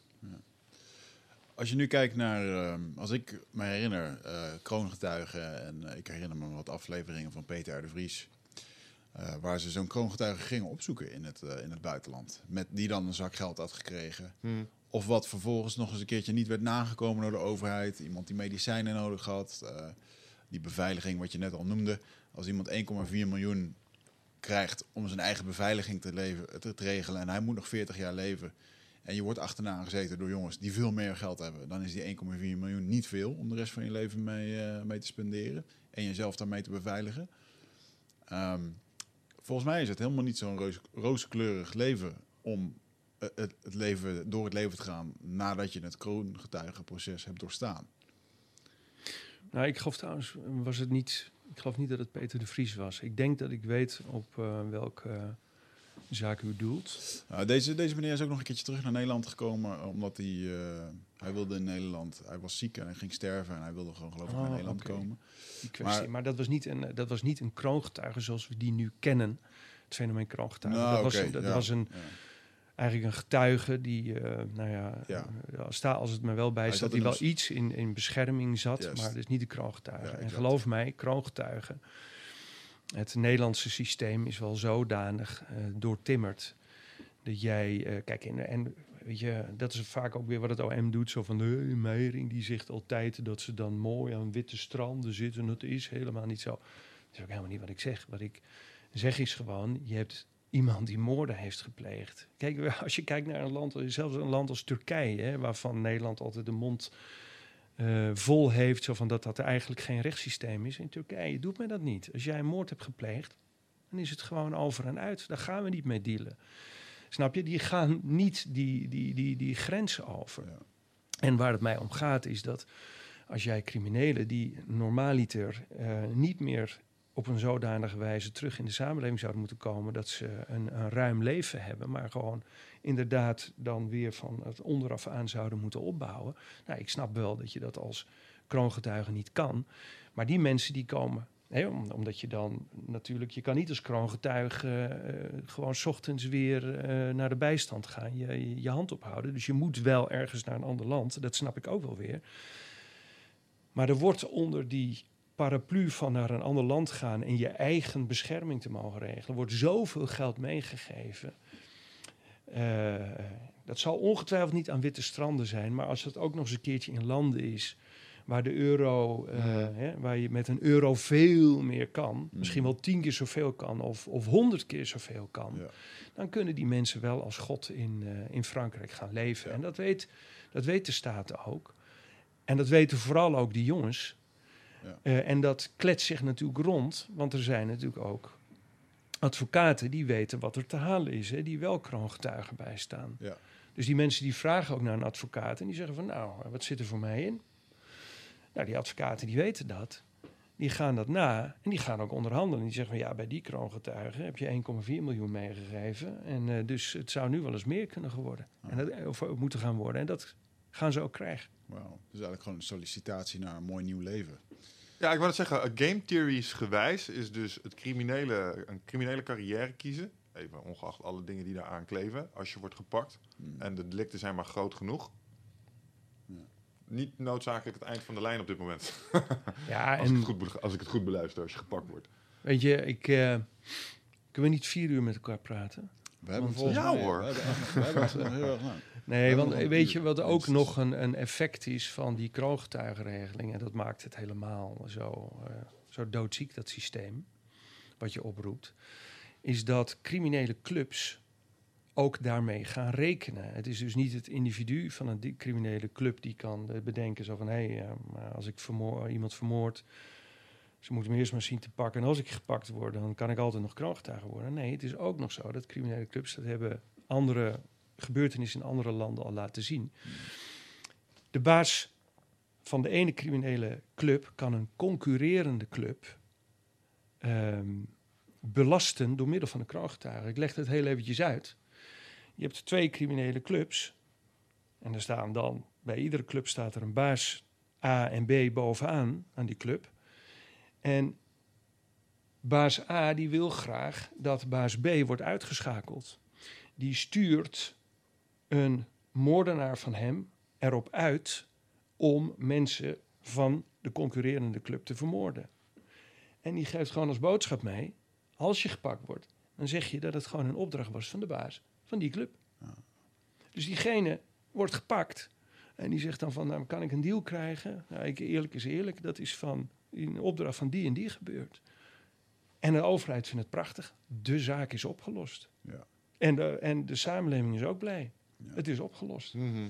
Maar je wordt gewoon op dat moment... Kijk, daarom zeg ik ook, die criminelen... die zijn echt wel slimmer uiteindelijk dan de overheid. En die gaan dit dus gebruiken. Die gaan daarmee... Die gaan daar zelf mee sturen. Ja. Terwijl de overheid, even als je dit heel ja, Machiavelliaans wil bekijken, zou de overheid gewoon kunnen zeggen: Nou, laat ze elkaar maar lekker verraden. Het lost zo wel op. Het zorgt in ieder geval Ja. ervoor dat ze minder bezig zijn met criminele dingen, maar meer bezig zijn met elkaar bestrijden. Aan de andere kant, als twee clubs eh, een akkefietje met elkaar hebben, Ja, daar hebben burgers ook last van. ja nee, tuurlijk. Ja. Nee, maar goed, maar als nou die ene club eh, zegt van... jongens, moorden gaat ons te ver. Ja. Maar drugs handelen en daar veel, veel verdienen, Hmm. dat is eh, daar... de hè, daar- Dat is ook, Maar moorden, daar ligt onze grens. Mm. En vervolgens wordt die baas van die club die wordt opgepakt op verdenking van moord. En dan komt de kroongetuige en die zegt, dat heeft hij me allemaal gevraagd. Ja. Weet je, dus, en dat gebeurt gewoon ook. Begin er niet aan. Zit jij eh, vaak in je hoofd? Eh, neem je heel veel informatie tot je video's, podcasts, boeken? Eh, nou, voel je niet schuldig, dat doen heel veel mensen natuurlijk. hè, maar vaak zijn we op zoek naar antwoorden. Ehm, gaan we nog meer informatie tot ons nemen, terwijl ja, de antwoorden liggen toch echt in onszelf. En dat is iets wat we voelen met ons lichaam. Maar vaak zijn we zo erg in ons hoofd bezig ja, dat we dat ook niet meer, dat we daar niet meer echt goed bij kunnen. En dat is graag waar ik je voor uit wil nodigen. Voor Rite of Passage. 24, 25 en 26 mei is er weer een nieuwe editie. Voor mijn retreat voor persoonlijke ontwikkeling. Waarbij het thema echt is om uit het hoofd te komen in dat lichaam. Want dat is waar je alles ervaart. En ik wil dat je gewoon weer in contact komt met, met die, die intuïtie. Ehm, en dan gewoon een heel sterk eh, innerlijk kompas. Dat je gewoon weer weet waar je naartoe moet. Wat je te doen staat. En dat je gewoon weer helderheid hebt over wat je wilt en hoe dat je dat gaat doen. En dat doen we middels eh, bio-energetische oefeningen, dynamische meditaties, een stuk shamanisme zit erin. Het enige wat er bekend is van het programma is dat er een zweethut in zit. Eh, en natuurlijk gewoon hands-on persoonlijk leiderschap. Eh, dit retreat krijgt een 9,2 gemiddelde van meer dan 331 deelnemers. Daar ben ik ontzettend trots op. Sterker nog, er is ook een money back guarantee. Vind je niks na drie dagen, krijg je gewoon je geld terug. Dus het enige risico dat je loopt, is dat je gelukkiger wordt. Klinkt dit als iets voor jou en durf je het aan? Dan zie ik je op Ride of Passage. Ga naar wichertmeerman.nl en klik op Retreat. meedoen aan criminele clubs. Of aan kroongetuigen. Nee, allebei. begin niet aan die. eh, ja, begin zeker ook niet aan crimi- meedoen aan met, met criminele clubs. Ehm, maar eh, al helemaal niet eh, met kroongetuigen. Daar nog een vraag over. Want jij hebt denk ik eh, best wel wat mensen meegemaakt die uit de onderwereld komen. Ik denk dat er een bepaald profiel man, eh, denk ik hoofdzakelijk, wordt aangetrokken tot dat circuit. Ik, ik, daar straks schreef ik op, je had het over de boven versus de onderwereld. En waar ik denk wat een grote verschil zit tussen die twee, tussen de white-collar criminal en de onderwereldcrimineel, is hun escalatieniveau. Ze zijn op een gegeven moment bereid om tot geweld over te gaan. In- eh, sommigen zijn bereid om te slaan, anderen zijn bereid om te steken. Weer andere mensen zijn bereid om je huis in de fik te steken. En dat is typisch wat de onderwereld wel doet. En daar komt een bepaald, daar moet je op een bepaalde manier voor gebouwd zijn. Heb jij in al je 32 jaar contact met die wereld je, je een beeld kunnen vormen over hoe mensen zo worden? Zijn mensen eh, eh, de nature versus nurture discussie, zeg maar? Zijn sommige mensen gewoon inherent gewelddadig? Of zijn sommige mensen ook een beetje het slachtoffer van hun omstandigheden geworden? Een alcoholistische vader kan iemand best wel, ehm, nou ja, zijn norm en waardekaart zo'n tik meegeven dat hij zich nooit meer als een normaal functionerend lid van de maatschappij zou kunnen gedragen. Gelet op het trauma wat hij met zich meedraagt. Dat is een manier van ernaar kijken. Sommige mensen zijn ook inherent psychopaat. Die, die, die Ja. vinden geweldig heerlijk. Ja. Heb jij daar iets van een patroon in kunnen herkennen? Nou, eigenlijk de patronen die je zelf nu aangeeft. Oké, dat is het. Eh, en dat is dat eh, je eh, zeker zaken kan hebben waarbij je gewoon ziet dat het van het allergrootste belang is dat de rechter ook ehm, bekend wordt, en het Openbaar Ministerie natuurlijk ook als procesdeelnemer, bekend wordt met de achtergrond van de persoon. Mhm. En dat heb je zedendelicten doe ik trouwens niet. Eh, ik kan er heel slecht tegen. Ehm, ik merk ook altijd als ik die dossiers lees dat ik eh, bemerk dat ik, dat, ik, eh, dat ik gewoon geen zin heb in zo'n zaak. Ehm, Walging. ja, eigenlijk wel. nou goed, kan ik je allemaal voorbeelden van geven waar Nou, ik dat liever niet niet, meer maar wil. ja. Maar eh, ehm, en, en dan eh, zo hè, iemand die van een zedendelict verdacht wordt, die moet natuurlijk ook de beste verdediging hebben. Maar je ziet met name in dat soort zaken dat mensen wel tot hun daden zijn gekomen, omdat ze ook weer een verleden hebben. En, en zo eh, geldt het natuurlijk voor eh, diverse delicten. Maar ik kan eh, moeilijk doorgronden om bij iedere zaak eh, aan te geven van dat, dat, van dat komt vanwege eh, dit eh, psychologische profiel wat er is. Wat ik wel vind, wat, wat heel erg onderbelicht is, is dat ehm, eigenlijk de grens van 18 jaar ehm, voor het verantwoordelijk houden van iemand voor zijn daden, Mhm. dat die eigenlijk veel te laag is. Hmm. Als je gewoon kijkt, eh, ik, ik denk ook dat studies wel hebben uitgewezen dat eh, hersenen pas ontwikkeld zijn op hun 25ste hè, van Ja, een mens. En eh, je had toch laatst, eh, of van de zomer, had je toch die jongen die in Hongarije, weet ik veel, was het niet een atleet? hè, die, Ah, eh, die drugshandel. Ja, die drugs is gaan handelen. was volgens mij ook een jonge jongen. 21 jaar was het Ja, die, weet je, die, wordt, die wordt volledig verantwoordelijk gehouden. Maar ik denk ook, jonge mensen, mijn, mijn, eh, ik praat een beetje mijn dochter en mijn vrouw na hoor. Dan moet ik wel zeggen, mijn dochter is psycholoog of die, is, eh, die, eh, Ja. die interesseert zich daar gigantisch heel voor. Mijn, mijn, eh, mijn partner ook. Die weten er veel meer van dan ik. Dus ik eh, klep ze een beetje na. Maar die weten ook als geen ander dat. ehm, en, je ziet het natuurlijk ook. Ik heb ook eh, kinderen van, van 26 en 22. ehm, die in die jaren, vanaf 18, dan, dan, dan kijk je anders naar je verantwoordelijkheden. Je ziet de jonge mensen dat die al vinden van, van zichzelf dat ze volwassen zijn, dat ze volwassen beslissingen kunnen nemen. Dat is natuurlijk ook die strijd die je dan krijgt hè, tussen Mm. ouder en kind. En vaak hebben ze trouwens ook wel gelijk hoor, of hebben vaak genoeg ook gelijk gehad in, eh, in die strijd of gelijk gekregen. dit moet hij zeggen, overigens, omdat ik inmiddels, ik heb voorkennis. Jouw familie, of in ieder geval je vrouw, die luistert mee. ja, die Dus- luistert, dus eh, dit moet- die, ja, die, nee, ja. die is fanatiek eh toe. Shout-out. Shout-out, ik Mevrouw wou net Meijer. zeggen, leuk dat je luistert. Zeker. Nou, dat, dat is een soort ritueel bij haar. Als zij eh, eh, s ochtends eh, haar toilet maakt, heet dat toch, geloof ik. Ja, ja. Eh, eh, dan eh, dan eh, heeft ze jullie altijd opstaan. Ehm, maar kijk, om, om even kort te gaan, de hersenen zijn nog niet ontwikkeld. Het, je verantwoordelijkheid nemen als volwassene ligt dan een, een stuk genuanceerder tot je Mm. 25ste. En daar zou ik wel van vinden dat er veel meer aandacht in het strafrecht moet komen. Maar ik moet toegeven dat de zaken die ik doe, eh, de meeste verdachten zijn toch wel aanzienlijk ouder. Ehm, en ja, het, het zijn inderdaad de zaken waarbij eh, hardcore criminaliteit aan de orde is. eh, als het gaat om de verdenkingen die er zijn.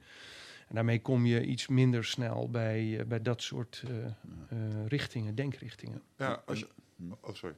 In wat voor eh, staat komt een, komt een crimineel bij u? Want ehm, uiteindelijk eh, gaat u een crimineel die hard door de samenleving heen gaat, hard, gehard is door zijn omgeving, misschien ook wel hard moet zijn, eh, komt in zijn allerkwetsbaarste vorm bij u.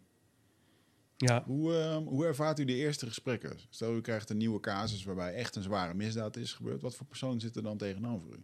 En in wat voor staat eh, zit een- Nou ja, vaak in detentie natuurlijk. Ja. Hè, ze zijn gearresteerd. Want veel minder gebeurt het dat mensen eh, bij ons komen en komen vertellen van... joh, ik heb dit en dat eh, heb ik op mijn kerfstok en ik kan gearresteerd worden. Eh, dus je komt de mensen in detentie bezig. En mensen zijn dan vaak, of ko- kom je ze tegen, ehm, en vaak zijn ze gewoon ontredderd. Ehm, waarom? Omdat natuurlijk de wereld instort. Mhm. En dat maakt niet zozeer uit of je schuldig bent of onschuldig bent. Die wereld stort in. En dat is eh, buiten gebeurt dat natuurlijk. Je wordt natuurlijk van je vrijheid ontnomen. Overal wordt beslag opgelegd. Eh, je hebt een gezin. De meesten hebben gewoon een gezin. Eh, dat stort natuurlijk in. Grote ontreddering, de familie eromheen. En zo kom je de mensen als het eerste tegen. Ja. Of als eerste tegen, zeg maar. Ja. Zo tref je ze aan. Puinhoop eigenlijk.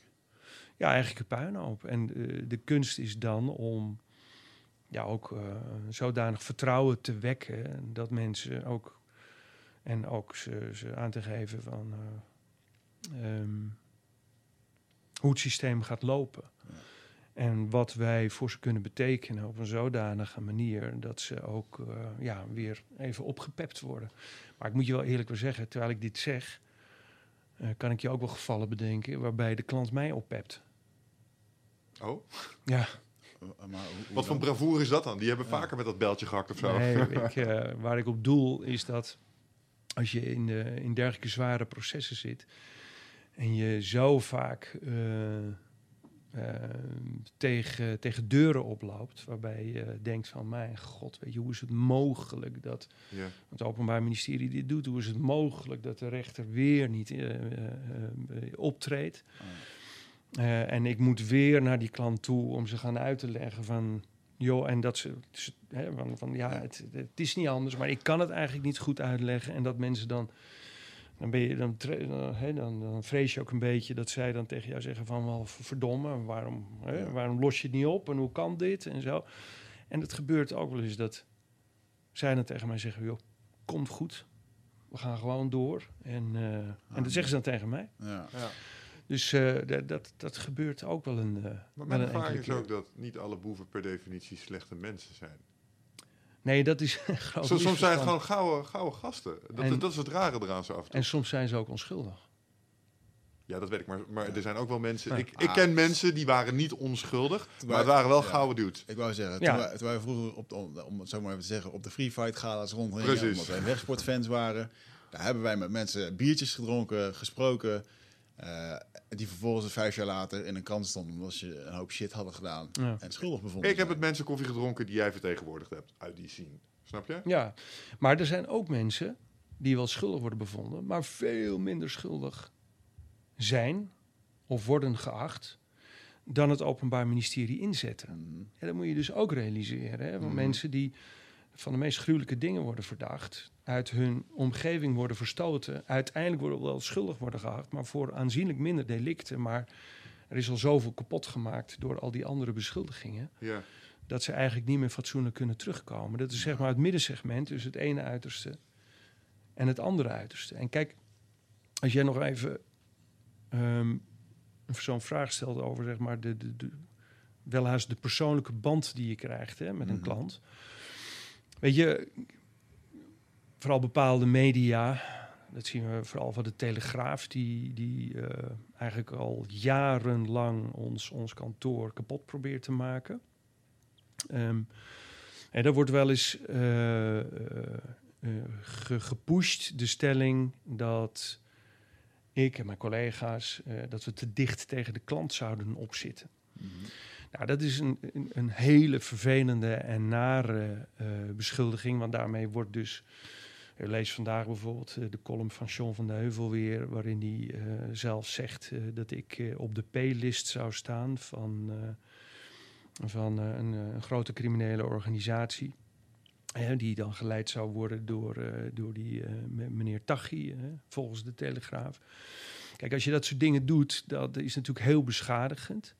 Komt allemaal uit emotie voort, hoor. Ehm, daar kan ik zo dadelijk ook nog wel iets over zeggen. Maar emotie van een uh, van de Telegraaf van... Ja, de- met name van, van, van John van de Heuvel. Eh, ik heb het inmiddels wel echt ook wel eigenlijk met hem te doen, maar daar kom ik zo dadelijk nog wel even op terug. Maar even terug te gaan naar eh, eh, zeg maar een persoonlijke band. Natuurlijk krijg ik niet, en mijn collega's ook niet, een band in de zin van dat je er te, te dicht tegenaan zit. Dat je op huwelijksfeesten komt, dat je meegaat op de boot, eh, dat je je laat vetteren. eh, wat, wat, wat mensen echt wel proberen, hè? je mee te krijgen op een, bo- op een boot, eh, Ja. op vakanties. Als ik naar het buitenland ga, ik ga nooit alleen. Ik ga altijd met een collega. Want eh, heel vaak word je in het buitenland word je, eh, aange- worden, worden je vrouwen aangeboden, als je begrijpt wat ik bedoel. Ja. Wat vaak ook nog in die cultuur, eh, excuseer, maar normaal tussen aanhalingstekens is. Nou, ik vind het uiteraard niet normaal en je moet er ook ver van weg blijven. En dat zeg ik niet alleen omdat mijn vriendin eh, nu meeluistert, Eh, maar dat meen ik natuurlijk in, in alle oprechtheid. Maar ehm, wat wel zo is, is dat je een hele bijzondere, eigenlijk intieme band krijgt met een klant. Je moet je voorstellen, je komt bij iemand waarbij de wereld instort. Ja. Stel je voor dat iemand van het meest gruwelijke wordt verdacht. Stel je voor dat je ziet dat het proces niet eerlijk wordt gevoerd. Dat je daar jarenlang een gevecht in gaat, dat levenslang op het spel staat. Dan krijg je een bepaalde band met iemand. Hè? Want je vecht samen voor iemands leven. Ja. In die tijd, eh, als je acht jaar bezig bent en je heel intensief met zo'n zaak bezig bent, dan gebeurt het ook wel eens dat je eh, eh, je klant laat weten van, joh, ik kan nou niet komen, want mijn moeder is erg ziek. Dan vraagt hij ook aan je, hoe gaat het nu met je, Ja, met ja, je tuurlijk, moeder? Ja, tuurlijk, ja. Weet je, dus je gaat soms ook wel eens een keertje de diepte in. In jouw, beetje in jouw privéleven. Hè? Of eh, van, nou joh, ik, kom niet, want mijn eh, dochter die krijgt eh, de, de bul uitgereikt. Ah, wat goed, want mijn dochter die gaat... Nou, weet je wel, dus Ja, je bent... tuurlijk. Maar probeer je in te denken, als je zo'n gevecht voert... en je loopt niet alleen op tegen de overheid, maar je loopt ook op tegen een krant die je voortdurend probeert in het criminele te trekken. Ja, dan krijg je een bepaalde vorm van, eh, van intimiteit. Hè? Niet verkeer, eh, verkeerd weer begrijpen. Nou, het is een common enemy. En overal waar Ja, mensen en- samenwerken aan een gemeenschappelijk doel, krijg je verbroedering. Precies. En, eh, en dan is het ook zo, weet je, dat je zegt van nou, als ik, hè, weet je, van, als we u vrij krijgen, nou, dan gaan we een keertje eten. Nou, dat is zo'n beetje de grens. Mhm. Dan gaan we bij, vlakbij kantoor gaan we dan eens een keertje eten. Ja. En daar, daar, daar houdt het zo'n beetje op als het gaat om een te dicht op je cliënt zit. Het is wel knap, want het heeft natuurlijk wel het hele criminele leven. Het is niet zomaar dat mensen daarvoor kiezen, want als je het tot de juiste echelonen weet eh, te trappen, dat kan heel glamorous zijn. Het is natuurlijk ook wel een bepaalde rockstar lifestyle. Ja, ja, ja, dat is in het buitenland, mooie vrouwen, drugs. Iedereen Ik snap wat je het. bedoelt. Nou, er zijn advocaten die daar dan on- onderdoor zijn gegaan. Ja, is dat een risico in het vak? Natuurlijk is dat een risico ook vaak. een Ik bedoel, wij weten... Kijk, en weet je, daarvan... Ik ben bijzonder blij dat u die vraag stelt. Maar, eh, nee, maar even serieus. Het is wel goed dat je dat aansnijdt. Omdat eh, mensen zich ook moeten realiseren... wij gaan met mensen om die inderdaad risico's in zich houden. eh, met zich meebrengen. Ik heb... Daar heb ik het vaak met mijn eh, partner Leon van Kleven over, met wie ik al eh, jarenlang dit werk doe. Ik geloof dat hij drie maanden later is beg- begonnen dan ik. We zitten altijd tegenover elkaar eh, al, al, ehm, al die jaren dat we advocaat zijn. Ik bedoel, aan de andere kant van de zaak. Dus- Nee, nee, we zitten Oh, letterlijk tegenover, oh, letterlijk tegenover als letterlijk, collega. Ja, tegenover elkaar. Eh, we, we- ik geloof dat nou, we zien elkaar meer dan, eh, dan, we, dan, dan, dan onze partners, eh, bij wijze van spreken. En daar, je bouwt dus met je collega's bouw je ook een hele intieme vertrouwensband op. Maar ehm, wij hebben iets van drie, vier keer gehad. Hij gaat ook vaak met mij. We gaan gezamenlijk dan vaker op, op reis naar het buitenland, want we weten hoe de hazen kunnen lopen. Ja. Ehm, maar hebben we gehad dat je met een cliënt komt en die heeft zo een, een, zo een, een persoonlijkheid, een zodanige eh, uitstraling, dat hij een greep op je krijgt dat je denkt van, dit is niet goed. Charismatisch. Charismatisch, crimineel charismatisch dus, maar wel charismatisch. En dat hij je bijna dat hij je gaat inpakken. Ja. Dat je daar bang Ik moet je wel zeggen, dat overkomen de laatste 10, 15 jaar eigenlijk niet meer. Maar wij hebben echt gevallen gehad. Dat je die aan de telefoon had en dat je, dat je merkt dat die telefoon aan je oren zit en je, je kan niet ophangen. Hij blijft aan je zuigen. Hij vraagt je dingen te doen om eh, even een berichtje weg te zenden. En je zegt ja en je zit later in de auto en je denkt van... Nee, dat moet ik helemaal niet doen. Want misschien ga ik wel een onderzoek van het Openbaar Ministerie kapot maken... op een manier waar ik helemaal niet mag. Ja. Als iemand bijvoorbeeld in beperkingen zit. Die lui komen niet zomaar op die plekken in zulke organisaties. Weet je, en dus dan is het ook meteen bij ons is het, eh, de noodklok luiden. En dan ga je met z'n tweeën naar die cliënt terug. En dan krijg je het wel onder controle. Maar daar leer je ontzettend veel van. En dat is ook met jongere collega's van ons.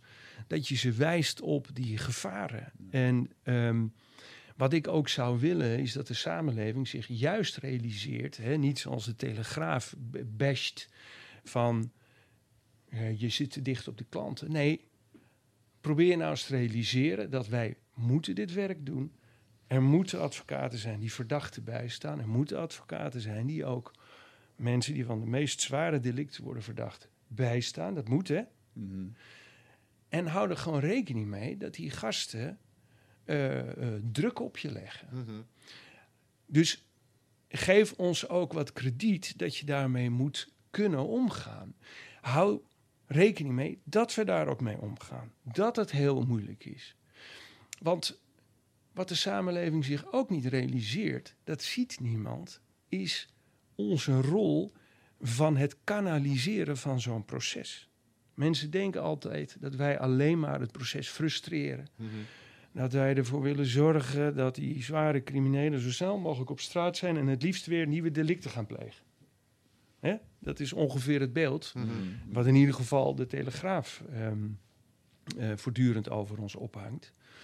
Maar wat men zich niet realiseert, is dat wij ook een hele belangrijke eh, eh, rol spelen met cliënten uit te leggen van jongens, zo gaat een proces. Jij wil 50 getuigen oproepen, maar dat moet je niet doen, want het gaat de rechter afwijzen, dat verstopt het proces.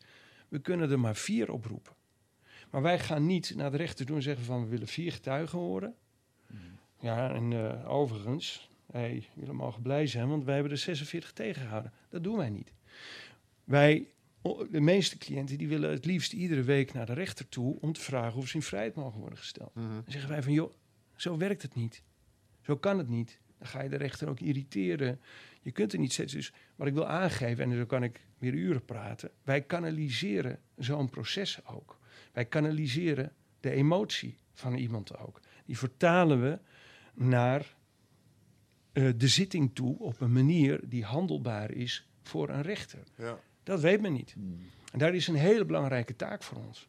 En als men ook wil blijven bezuinigen, want wij doen het meeste prodeo-zaken, ehm, eh, op die, die, die, eh, hè, die, zeg maar die, die, die financiering, prodeo-financiering.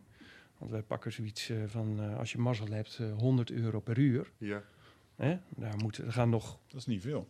Voor een advocaat zeker Ik niet. heb een advocaat gehad, die kostte 350 om een Ja, eh, nou, oprichting 100 van een euro gemiddeld voor prodeo-zaken. Daar gaat 40% minimaal kosten vanaf. Mhm. Dan moeten we nog belasting betalen. Reken maar uit wat we overhouden. Ja. Je mag je ogen droog houden hoor. Want ik, eh, eh, het gaat allemaal nog eh, prima met mij. Ik Maar zeggen, de tranen van het gezicht aan het afvegen met de 100 Nee, dollar ik- eh, briefjes. Ik, ik, ik zie het maar. Nee, maar als ze dat verder willen terugbrengen, dan houdt het gewoon een keer op. Maar ik denk juist dat dat ook. Dat heeft Teven ook eerder uitgesproken. Hè. Dat is echt zijn bedoeling ook. Ik, ik heb een citaatje van hem meegenomen. Eh, Om Help die, ons eh, even met meneer, wie is meneer Teven? Meneer Teven, onze voormalige eh, staatssecretaris, is Mhm. hij, nou, hij is geen minister geweest. Officier van Justitie, crimefighter, hij is ook Mhm. staatssecretaris geweest. En die heeft, eh, ja, die heeft een, een, opmerking. Ik, heb hem, eh, ik zal hem zo dadelijk eventjes eh, benoemen. Maar voordat ik mijn eigen draad... Ja, ik probeer mijn draad weer eventjes op te pakken. Dat, hou ook rekening met het feit dat wij kanaliseren. Dat we met moeilijke klanten van doen hebben. Dat we soms risico lopen. Heb daar meer begrip voor. Ehm, En dat is eigenlijk wat ik eh, hier ook wel weer zou willen uitschrijven. En plaats ons niet voortdurend in die hoek van eh, alleen maar eh, maffia-advocaat, eh liquidatie-advocaat eh, en et cetera. Ik heb daar een, een een vervolgvraag op, want dat vind ik mooi wat je zegt. Irriteer de rechter niet. Kanaliseer dat eh, wat de cliënt wil eh, naar die mensen toe. Ehm, rechters zijn ook gewoon mensen. En dat vraag ik me wel af. Want eh, eh, iedereen heeft wel eens van die eh, films gezien over rechtszaken. Mm. En, en wat is het mooiste uit die films? Het pleidooi. En wat daar met name wordt gedaan, is wordt een emotioneel, rationeel, maar ook emotioneel en een beetje theatraal beroep gedaan op een ju- jury. Nou, in Nederland werkt dat iets anders, daar hebben de rechters. Hoe belangrijk is, want je had het er straks over de juiste presentatie van feiten. Hè, dat is een belangrijk onderdeel van jullie werk. Hoe belangrijk is die theatrale presentatielaag tijdens het pleiten? Ik heb een, eh, eh, een eh, het is geen strafadvocaat, het is, maar, maar mijn, mijn buddy Remco is ook advocaat en die oefenen soms pleidooien omdat ze gewoon weten, hey, dit moet een soepel verhaal worden en dit is een complexe zaak. Dus we lopen dat even door, want het moet er goed uitzien. Want dat, dat telt mee. Hoe belangrijk is dat wat jou betreft in het daadwerkelijk het positief beïnvloeden van een uitspraak? Is dat een component erin?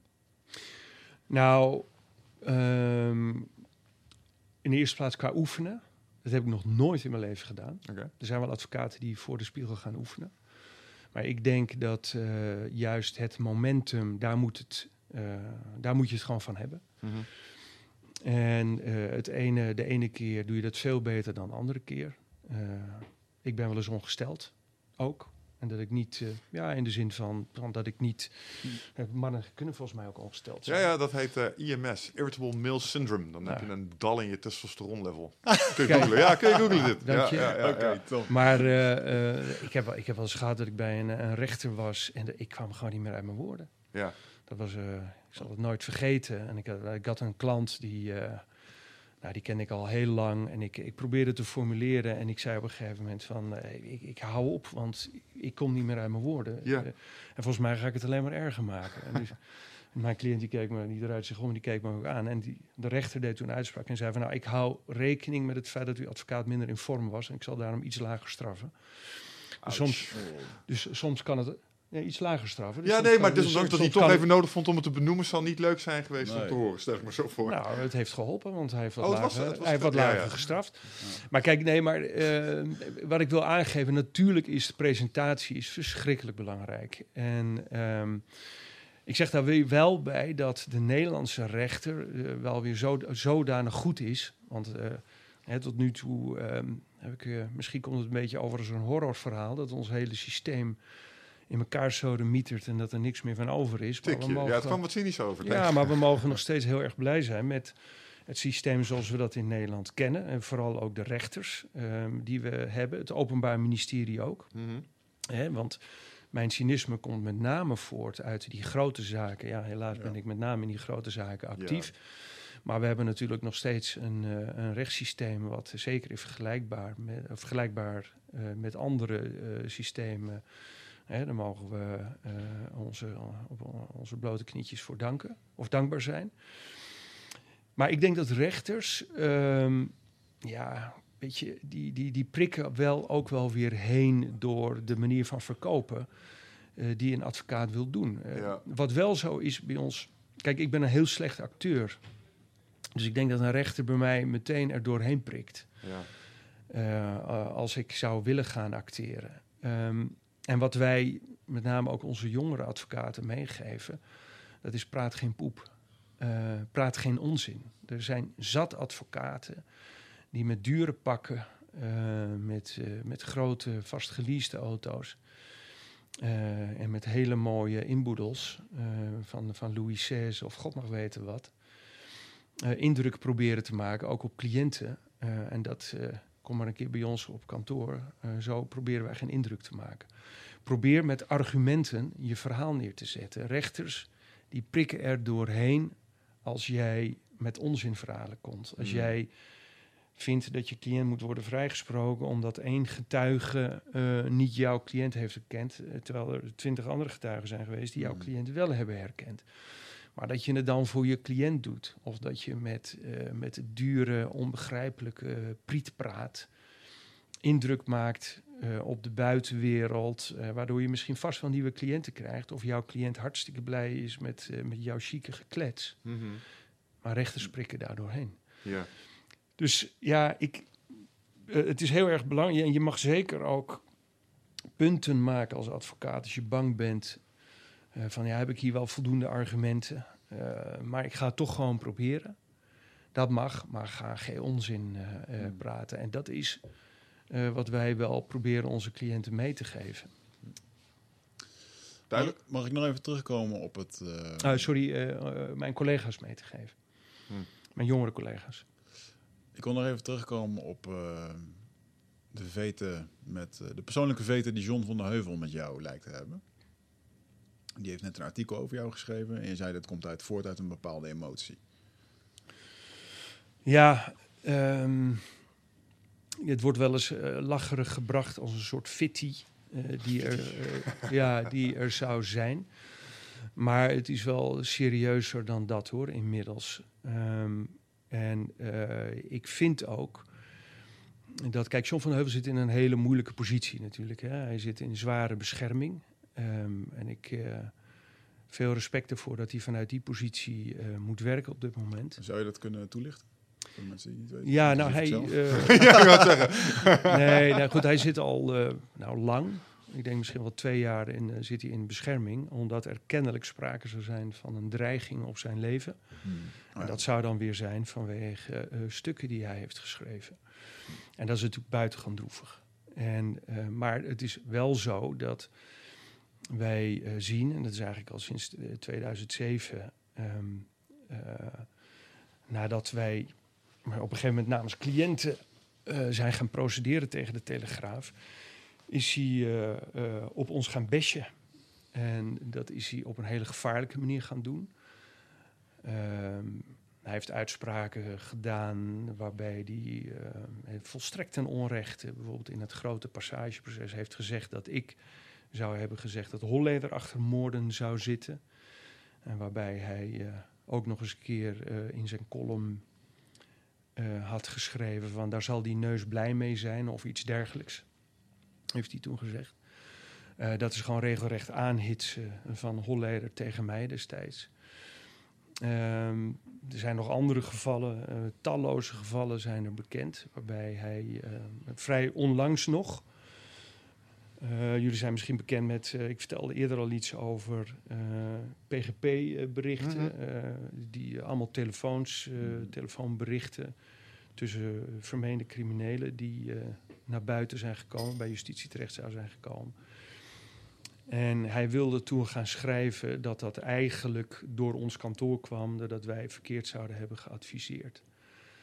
Um, uh, wat heel erg gevaarlijk is, hè, want er zijn heel veel mensen boos over het feit dat die uh, berichten naar buiten zijn gekomen. Ja. En wij zouden, dan is een beetje een lang verhaal hoor, maar wij zouden dan uh, iemand die betrokken is bij, geweest bij het opzetten van dat systeem, zouden wij verkeerd hebben geadviseerd. En wij zouden hebben gezegd van, uh, je moet het wachtwoord maar aan justitie geven. Nou, dat hebben wij nooit gedaan. En dat dreigde hij op te schrijven. En toen heb ik gezegd, dat moet je niet doen, want dat is levensgevaarlijk, want dat hebben wij niet gedaan. Um, en ik heb hem toen ook uh, gezegd van, als je dat gaat doen, dan ga je een kort geding aan je broek krijgen. Nou, hij raakte toen weer zodanig geëmotioneerd dat ik om tien uur s'avonds ineens een bericht kreeg. En dat was, zit je aan de snuif of zo? En wat je voortdurend ziet is, uh, is, is gigantische emotie, emotie aan zijn kant. Heeft natuurlijk ook te maken met dat uh, de Telegraaf zelf vindt... Um, uh, ik weet helemaal niet of dat zo is... Maar dat die organisatie van Ridouan T, die vermeende organisatie, ik weet niet of er sprake is van een dergelijke organisatie, uh, dat die ook achter een aanslag zou zitten op de Telegraaf, um, achter uh, de, de, de, de, veiligheidsdreiging, achter de dreiging op Van de Heuvel zou zitten. Dus er zit heel veel emotie. Um, en dan zie je dus ook dat als ik afgelopen week namens een cliënt uh, bekend maak dat mijn cliënt een belastende verklaring heeft afgelegd over de kroongetuigen in dit proces, die de kroongetuigen wel eens eh, hè, als het allemaal waar blijkt te zijn. Ik geloof erin dat het zo is. Maar het moet allemaal inderdaad nog wel rechtens komen vast te staan. Ehm, de, de kroongetuige onbetrouwbaar kan maken, dan zie je die emotie gigantisch komen. En dan, bijvoorbeeld in RTL Boulevard heeft hij de afgelopen week, ja, hij, moest bijna naar adem happen om in te hakken op mij. Eh, dat ik. eh, eh, nou, dat heeft hij, of hij dat nou bij RTL Boulevard heeft gezegd. Maar dat zijn de trucjes van Meijering. En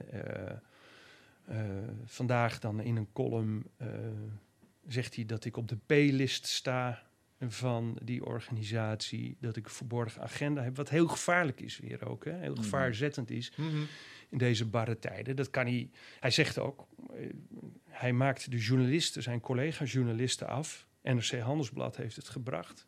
Eén vandaag heeft het gebracht. Nou, dat zijn niet de minste eh, journalisten die erachter zitten. Nou, die ver- verwijt hij eigenlijk dat zij zich voor het, het karretje van mij eh, laten spannen. Hè, en ik maak dan weer deel uit van die organisatie. Heeft hij ook al bij, bij eh Jinek, geloof ik, gezegd.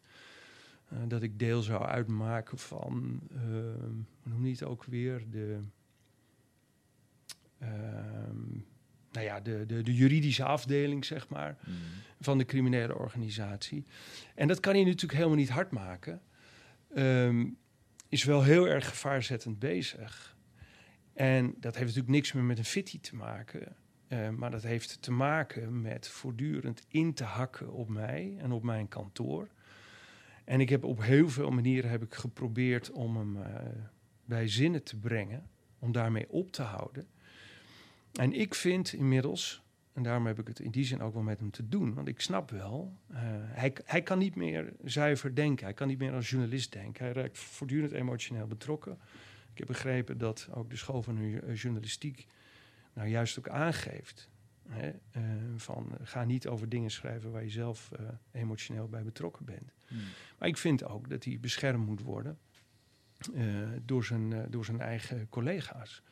Waar we vaak een beroep op hebben gedaan bij de Telegraaf. Spreek hem erop aan.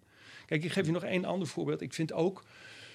Kijk, hij heeft natuurlijk inmiddels een positie. Hè? Je, je ziet hem ook eh, eh, zitten naast de premier bij. eh notabene bij eh, de verkeerde club, bij PSV. Dan zie je hem in het publiek zitten. Hij heeft. Strafbaar, strafbaar feit, ja, ja. Strafbaar Nee, feit. maar wel, maar, maar wel even serieus. Hij heeft, hij heeft natuurlijk heel veel power, maar je ziet ook dat mensen hem niet meer, eigenlijk niet meer durven te corrigeren. En Ja. ik vind dat zijn collega's hem daar tekort doen. Ja. Eh, neem een, een half jaar vakantie eh, of zoiets. En dat is misschien gemakkelijk gezegd, maar doe het een keer. Want dit gaat gewoon niet goed. Dit gaat echt uit de klauwen gieren. En wij kunnen het ook niet over onze kant natuurlijk blijven laten gaan. Dat hij, dat hij ons criminaliseert. Ja, zit En- hij dan niet op de troon van misdaadjournalistiek, waardoor men een soort van eh, aanbiedende, eh, ja, dan krijgt hij een soort van aanbiedende functie. Ja, nou en kijk, weet je wat ook nog zo is? Ik geef je nog één eigenlijk stuitend voorbeeld. In maart 2018, vorig jaar, eh, is de broer van de kroongetuige vermoord. En eh, de Telegraaf stond vooraan om eh, vast te stellen dat dit wel zal zijn gebeurd in de opdracht van meneer Ridouan T., hè, die dan als hoofd aan het hoofd van die criminele organisatie zou staan. Nou, dat staat natuurlijk helemaal niet vast. Moet allemaal nog bewezen worden. Maar stel nou eens dat dat zo is. De Telegraaf gaat daarvan uit dat dat zo is. In mei van dat jaar komt hij ineens met zijn collega met een stuk waarin hij een profielschets geeft van Ridouan T. En hij begint, ik heb het citaat mee, hij begint met te vertellen waar de broers, broers en zussen van Ridouan T. wonen. Hmm. Nou, do I need to say more? Mhm. Als je dat doet, hè, dus er zelf van overtuigd zijn dat Ridouan T. achter de moord op die broer van die kroog, eh, sorry, ja, de broer van de kroogtuig zit.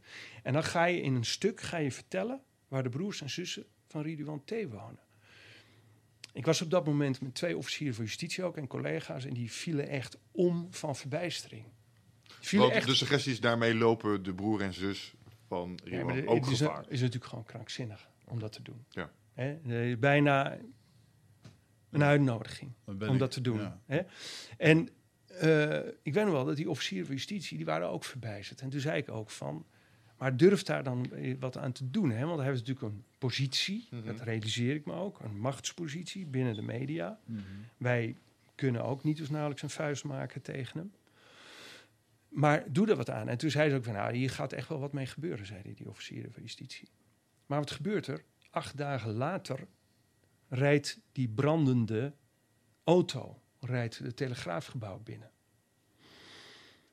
Waarvan ook de Telegraaf meteen heeft gezegd, dat is Ridouan T. Ik weet niet of Ridouan T daarachter zit. Maar als je er nou weer van uitgaat dat Ridouan T dat is, dan moet je daar toch een keer met elkaar over gaan praten van waar zijn jullie in godsnaam mee bezig met jullie publicaties. Wat is er daarna gebeurd? Niemand durfde meer de Telegraaf hierop aan te spreken. Er is ook geen journalist geweest die heeft gezegd van jongens, moeten we niet eens even bij elkaar komen en zeggen van gaat dit niet zodanig uit de klauwen gieren? Is het niet heel erg dom?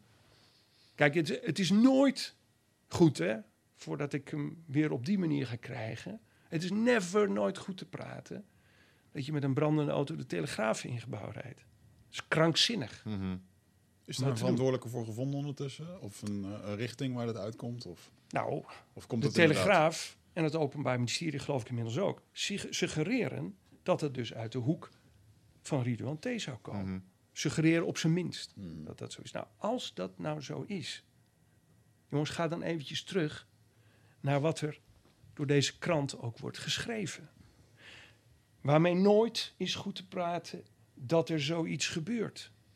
Alleen zeg ik wel, kijk nou, is het journalistiek verantwoord om op het moment dat er een broer van een kroongetuige, sorry, wordt doodgeschoten.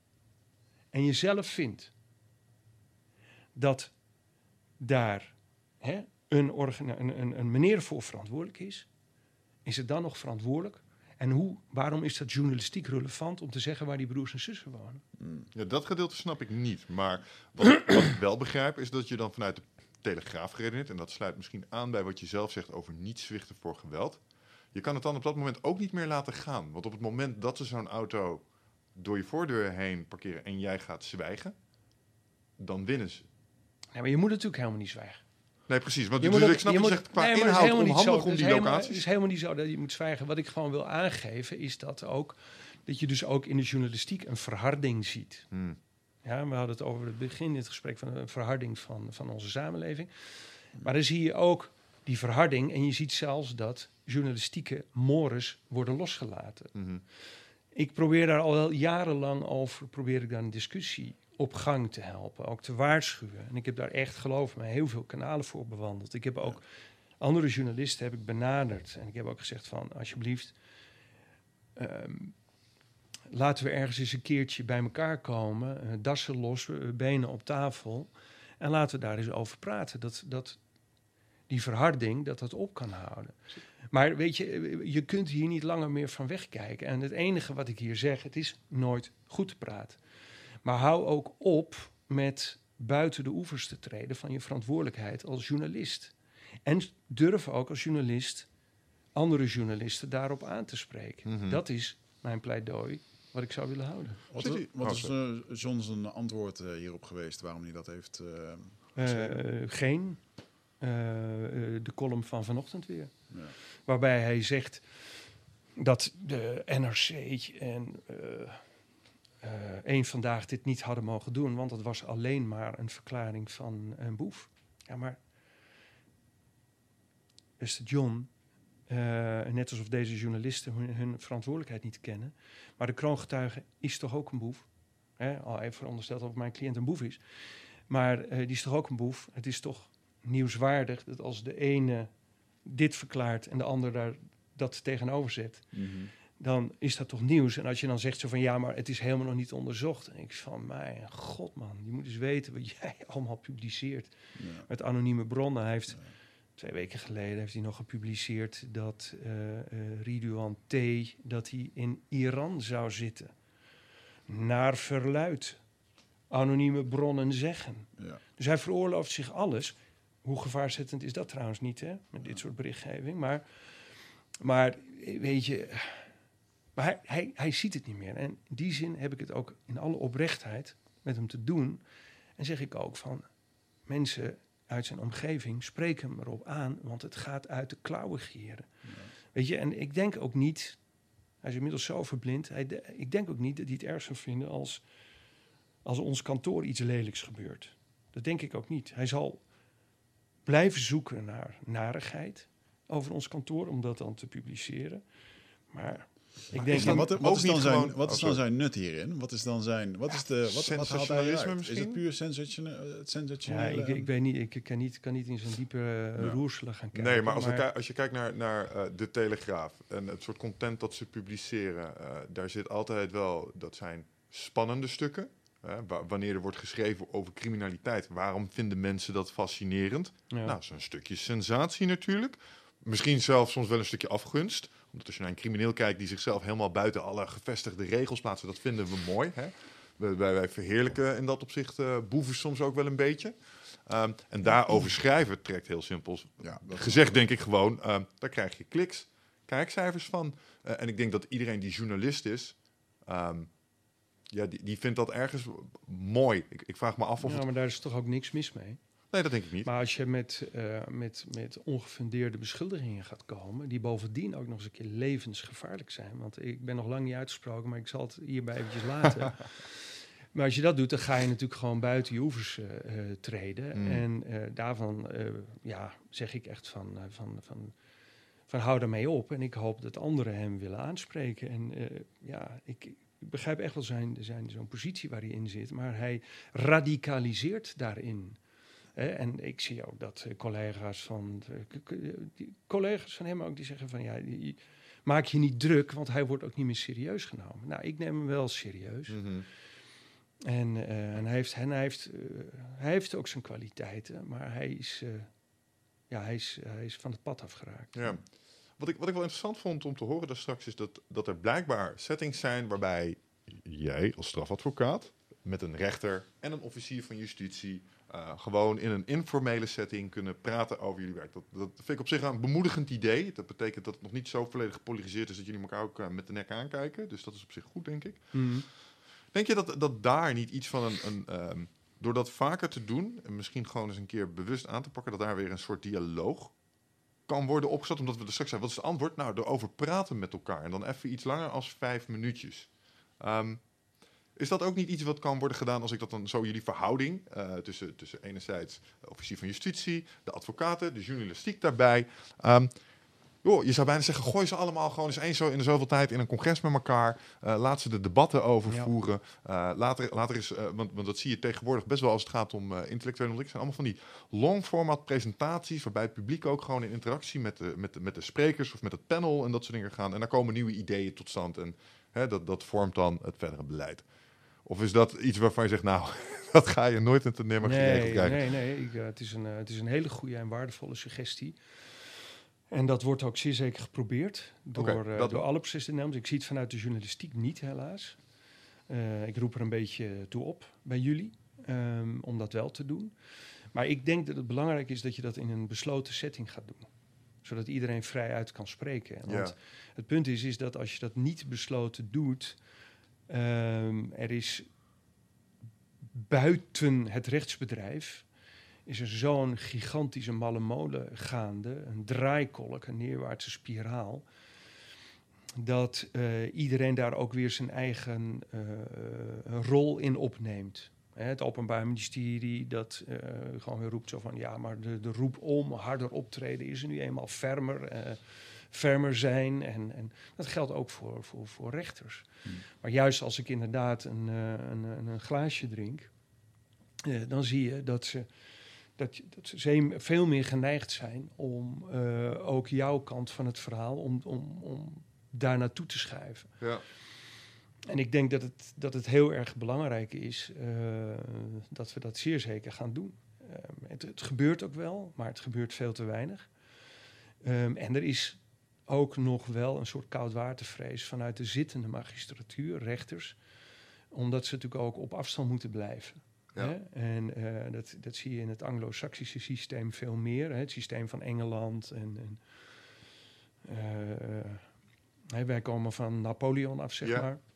En dat systeem wordt, wordt er eh, veel meer nog afstand gehouden eh, tot de rechter. Hoewel je daar wel weer approach the bench hebt. Hè? Dat je naar voren treedt en even een praatje met de rechter hebt.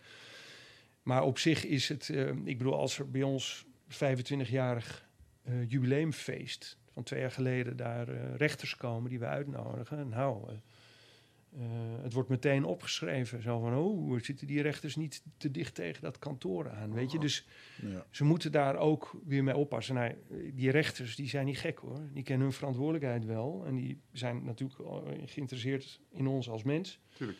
Ook als advocaat. Maar die gaan echt niet uit de school klappen. Jullie krijgen toch ook een band door het door Ja, tegenover maar- elkaar staan. Maar iedereen kent daar. eh, wij, wij eten met rechters, officieren, eh, staan aan de bar en zo. Maar iedereen kent zijn verantwoordelijkheid erin. Je gaat geen rechter of officier in Nederland vinden. Ze zijn veel te professioneel ervoor. En trouwens, wij ook, om ze tot uitspraken uit te lokken Tuurlijk. die uit hun raadkamer gaan. Zij praten niet over lopende onderzoeken. Rechters praten niet over wat ze gaan beslissen in een zaak. Wij gaan niet praten over wat cliënten met ons bespreken. Ja. Weet je, die, die verantwoordelijkheid is. En het zou mooi zijn als rechters iets meer uit die ivoren toren eh, durven eh, te lopen. Maar ehm, Is dat ik, ik denk dat ze terecht bang zijn voor eh, die samenleving die gelijk weer begint te roepen van ze zitten te, er, te, te Ja. dicht op. Maar we zien ook wel dat rechters heel moeilijk voor ons bereikbaar zijn. Weet je, je hebt rechters die gemakkelijk en direct te e-mailen zijn. Eh, soms zelfs te bellen zijn, maar er zijn ook rechters die eh, nog echt wel in een ivoren toren blijven. En dat is, maakt het ook wel lastig. Ja, want dat vroeg ik me dus af. Ehm, jij beoefent strafrecht ehm, vanaf voor de geboorte van het internet. Dus Ja. het internet is gekomen en, en, en ehm, eh, zoals met een heleboel industrieën was, het, eh, was de impact erop eh, fenomenaal. Heb jij ook nog kunnen zien dat in de laatste 32 jaar dat er, dat er nieuwe trends zijn, dat er mede door so- social media of de, betere bereikbaarheid of de, be- de flow van informatie gaat sneller, dat dat het hele spel wat jullie als advocaten spelen, in, op dat speelveld, is dat nog significant veranderd? Och, gigantisch. Ja, Ja. Oei, daar kan ik ook weer heel lang over praten. dat is mooi. We, we moeten je wel een beetje aan banden gaan. eh, ja, dat begrijp We ik. hebben nog tien minuutjes. Ik zal het proberen kort te houden. Ehm, je, ziet, dat je, ging heel ziet, snel. Ja. Ja. Oh, je ziet sowieso het verschil eh, in generaties bij ons op kantoor. ja. Wij hebben jonge, zeer getalenteerde advocaten. Dat zeg ik niet om reclame voor ons te maken, maar dat is echt waar. Eh, en die gaan natuurlijk totaal andersom met social media. We moeten ook altijd ontzettend lachen als ze zien hoe ik ermee omga. Of liever gezegd, hoe ik er niet mee kan omgaan. ja.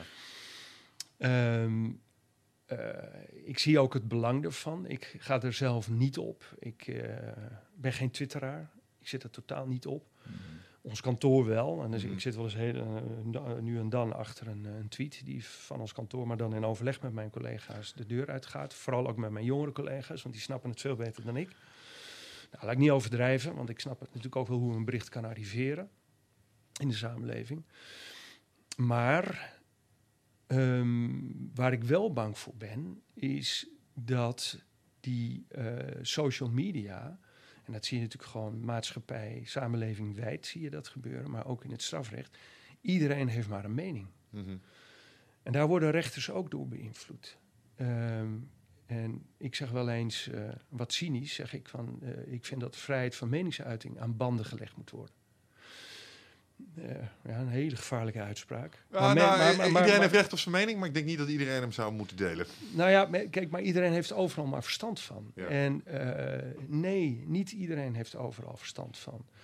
Wij zijn echt specialisten. Je kunt niet eh, een, in, een mening hebben over een strafproces en dat het maar eens afgelopen moet zijn en et cetera. Wat op dit moment de roep van de samenleving is. Ehm, ik ben eh, zeer bezorgd over de Wildersen eh, die volstrekt misbruik heeft gemaakt van de vrijheid van meningsuiting. Ik word onpasselijk als ik eh, deze man zie komen tijdens dat proces, wat er laatst was tegen die man die hem bedreigd heeft of, en waar vijf jaar tegen is geëist. Omdat meneer Wilders eh, een wedstrijd had uitgetekend om eh, een cartoonwedstrijd om de profeet Mohammed te gaan Mhm. beschimpen. Ja. Dat vind ik verschrikkelijk. Je weet dan, je weet dan dat er ergens wel. eh, Kijk, de, de, de moslimgemeenschap is verstandig genoeg om daar niet op te reageren. Ehm, maar er zitten natuurlijk altijd mensen bij die, die, die, die veel minder strak in het leven staan, Mhm. die eh, nauwelijks wat hebben, die alleen een geloof hebben. En je weet dat je ze daarmee gaat aanhitsen Ja. om wat te gaan doen. En eh, dat vind ik zo erg. Dat je da- vanuit die positie misbruik maakt. En dan ook nog eens een keer in de zittingzaal komen en dan zeggen zo van... ja, dank, eh, door uw soort mensen zit ik nu in beveiliging. Nee, beste man. Jij, ik vind het... Hij moet in beveiliging. Want ik eh, moet er niet aan denken dat de beste man wat overkomt. Mhm. Eh, allereerst als mens, Hmm. maar ook voor onze samenleving niet. Ja. Dat die man wat overkomt, want dan gaat het nog erger. Dan had hij Maar gelijk. ik vind het verschrikkelijk dat het zoveel geld kost, hè? Mhm. Die uh, beschuldiging of die, die, die bescherming van hem. Want ik vind dat deze man misbruik maakt van uh, de vrijheid van meningsuiting op een gruwelijke manier. En ook daar zie je trouwens dat politici hem uiteindelijk daar niet echt op durven aan te pakken, omdat dan meteen met het vingertje wordt gewezen van ah, vrijheid van meningsuiting. Mhm. Nou, dan ga ik weer met een grote omweg terug naar jouw vraag. Uh, uh, ik vind het verschrikkelijk. Mensen die overal maar een mening hebben. Dat is een van de, van de, de nadelen van, uh, van die social media. Mhm. Mensen die achter zolderkamertjes van alles en nog wat krijsen. En dat de wereld inslingeren, ook over, over strafzaken. Er druk op zetten. Ja. Rechters onder druk zetten. En wat mij betreft, mede ook de verkeerde kant op duwen. Ja, keyboard warriors. Dat is Ja. al zo oud als het internet. Ja. Mensen die iets van... Ja, ja, Ja, maar het is natuurlijk nu veel heftiger. Hè? Ik Ja, bedoel, eh, voorheen gebeurde dat in kroegen. Hè? eh, maar had het eh, lang niet zo'n zo'n zo'n impact. Zo'n rijkwijde ook, ja. En Nou dat ja, staat er voor en- altijd. En let op, eh, ik, ik neem aan dat jullie ook op jullie podcast... dat mensen daarop losgaan. Ja, we krijgen wel eens wat geslingerd. Nou, ik, ik maak mijn borst van nat. Je moet eens weten wat voor narigheid wij... zeker hè, als de Telegraaf weer op ons losgaat... wat wij dan voor berichten binnenkrijgen. Ja. Nou, dat vind ik wel een eh, bijzondere afsluiter. Want er is een, eh, onlangs is een collega van jullie doodgeschoten in Amsterdam. Gisteren is er eentje dood neergeschoten in Duitsland. Ja. Ehm, u bent zelf ook bedreigd. Ehm, die bedreigingen die zullen, nog wel, die, die zullen nog, vast nog wel een keertje richting jullie kantoor of misschien wel richting u komen. Hoe gaat u daarmee om? Nou, kijk, mag voor zich spreken. We waren een uh, weken van ondersteboven. Uh, en echt wel even een soort uh, roerloos. Hè? Uh, we wisten even niet welke kant we het moesten opzoeken. van, van de schrik, de verbijstering, de verwarring. Um, ja, er is een mens vermoord, er is een advocaat vermoord. En je gaat dan ook, wat betreft het feit dat een advocaat is vermoord, ga je dus ook denken van uh, wat, wat, wat, wat, wat, wat moeten wij hiermee? Ja. In hoeverre? Kijk, je, je, wordt gewoon tegen de touwen aangeslagen. Op een geweldige wijze. Hè? En dan moet je denken aan de nabestaanden, zijn gezin. Maar goed, jij wordt ook als advocaat, als mens, word je ook tegen de touwen aangeslagen. En we zijn eigenlijk pas weer een beetje na een week opgekrabbeld. zo van, nou ja, uh, ook wij moeten doorgaan. Ja. Het, uh, het, systeem uh, moet natuurlijk blijven doorgaan. Het is ons werk en misschien moeten we eigenlijk wel des te meer en harder doorgaan om, om het systeem overeind te houden. hoe we er verder mee omgaan, het is niet zo dat, dat wij concreet bedreigd worden. en dat is in het verleden dan wel geweest. En dan ga je proberen op knoppen te drukken, te praten. Ja. Om die dreiging te kunnen afwenden. En, uh, en alleen maar uh, een, een, een, kruisje slaan als je gelovig zou zijn. Ja. Uh, en hopen dat het niet verder escaleert. Ja. Vreest u wel eens voor uw eigen veiligheid? Nee, nee. Nou, nou, het is wel gebeurd, hè? Eh, Mhm. maar niet eh, op dit moment eh, niet, niet, niet concreet. Ja. Maar we zitten in een doldwaze wereld. En ehm, eh, ehm, Kan snel gaan. ja, laten we hopen dat het niet verder escaleert. Ja. Is er nog iets wat u eh, aan onze luisteraars zou willen vertellen? Of de wereld in zou willen eh, slingeren? Dan is dit het moment, want we gaan afronden. Nou, het enige dat ik wil zeggen is dat ik als ik straks eh, op mijn fiets eh, terug naar kantoor zit, dat ik denk van, oh, jammer dat ik dat niet verteld heb. Ja, nou dan komt u nog maar een keer terug. Voor, Eh, ja, inzichten laten we- eventjes nou, eh, ja, je, Ja, hoor. de- voor- voor- voor- we, we kunnen hier niet over blijven praten. We hebben juist die apparatuur hier nu. eh, het wordt live geregisseerd. Dus in principe kunnen we dit over, over een uur zouden we dit online kunnen zetten. Maar het idee is straks dat als er actuele dingen gebeuren, dat iemand ook een keertje actueel in de studio kan komen. Ja, en dat erover kunnen kletsen. Dus laten we afspreken. Ehm, er is, er is een, vri- een vrijbrief voor je. Ehm, op het moment als je een keer wat hebt en denkt van nou, hier wil ik over kletsen, dan bel me op. Dan gaan we Ja. dat regelen.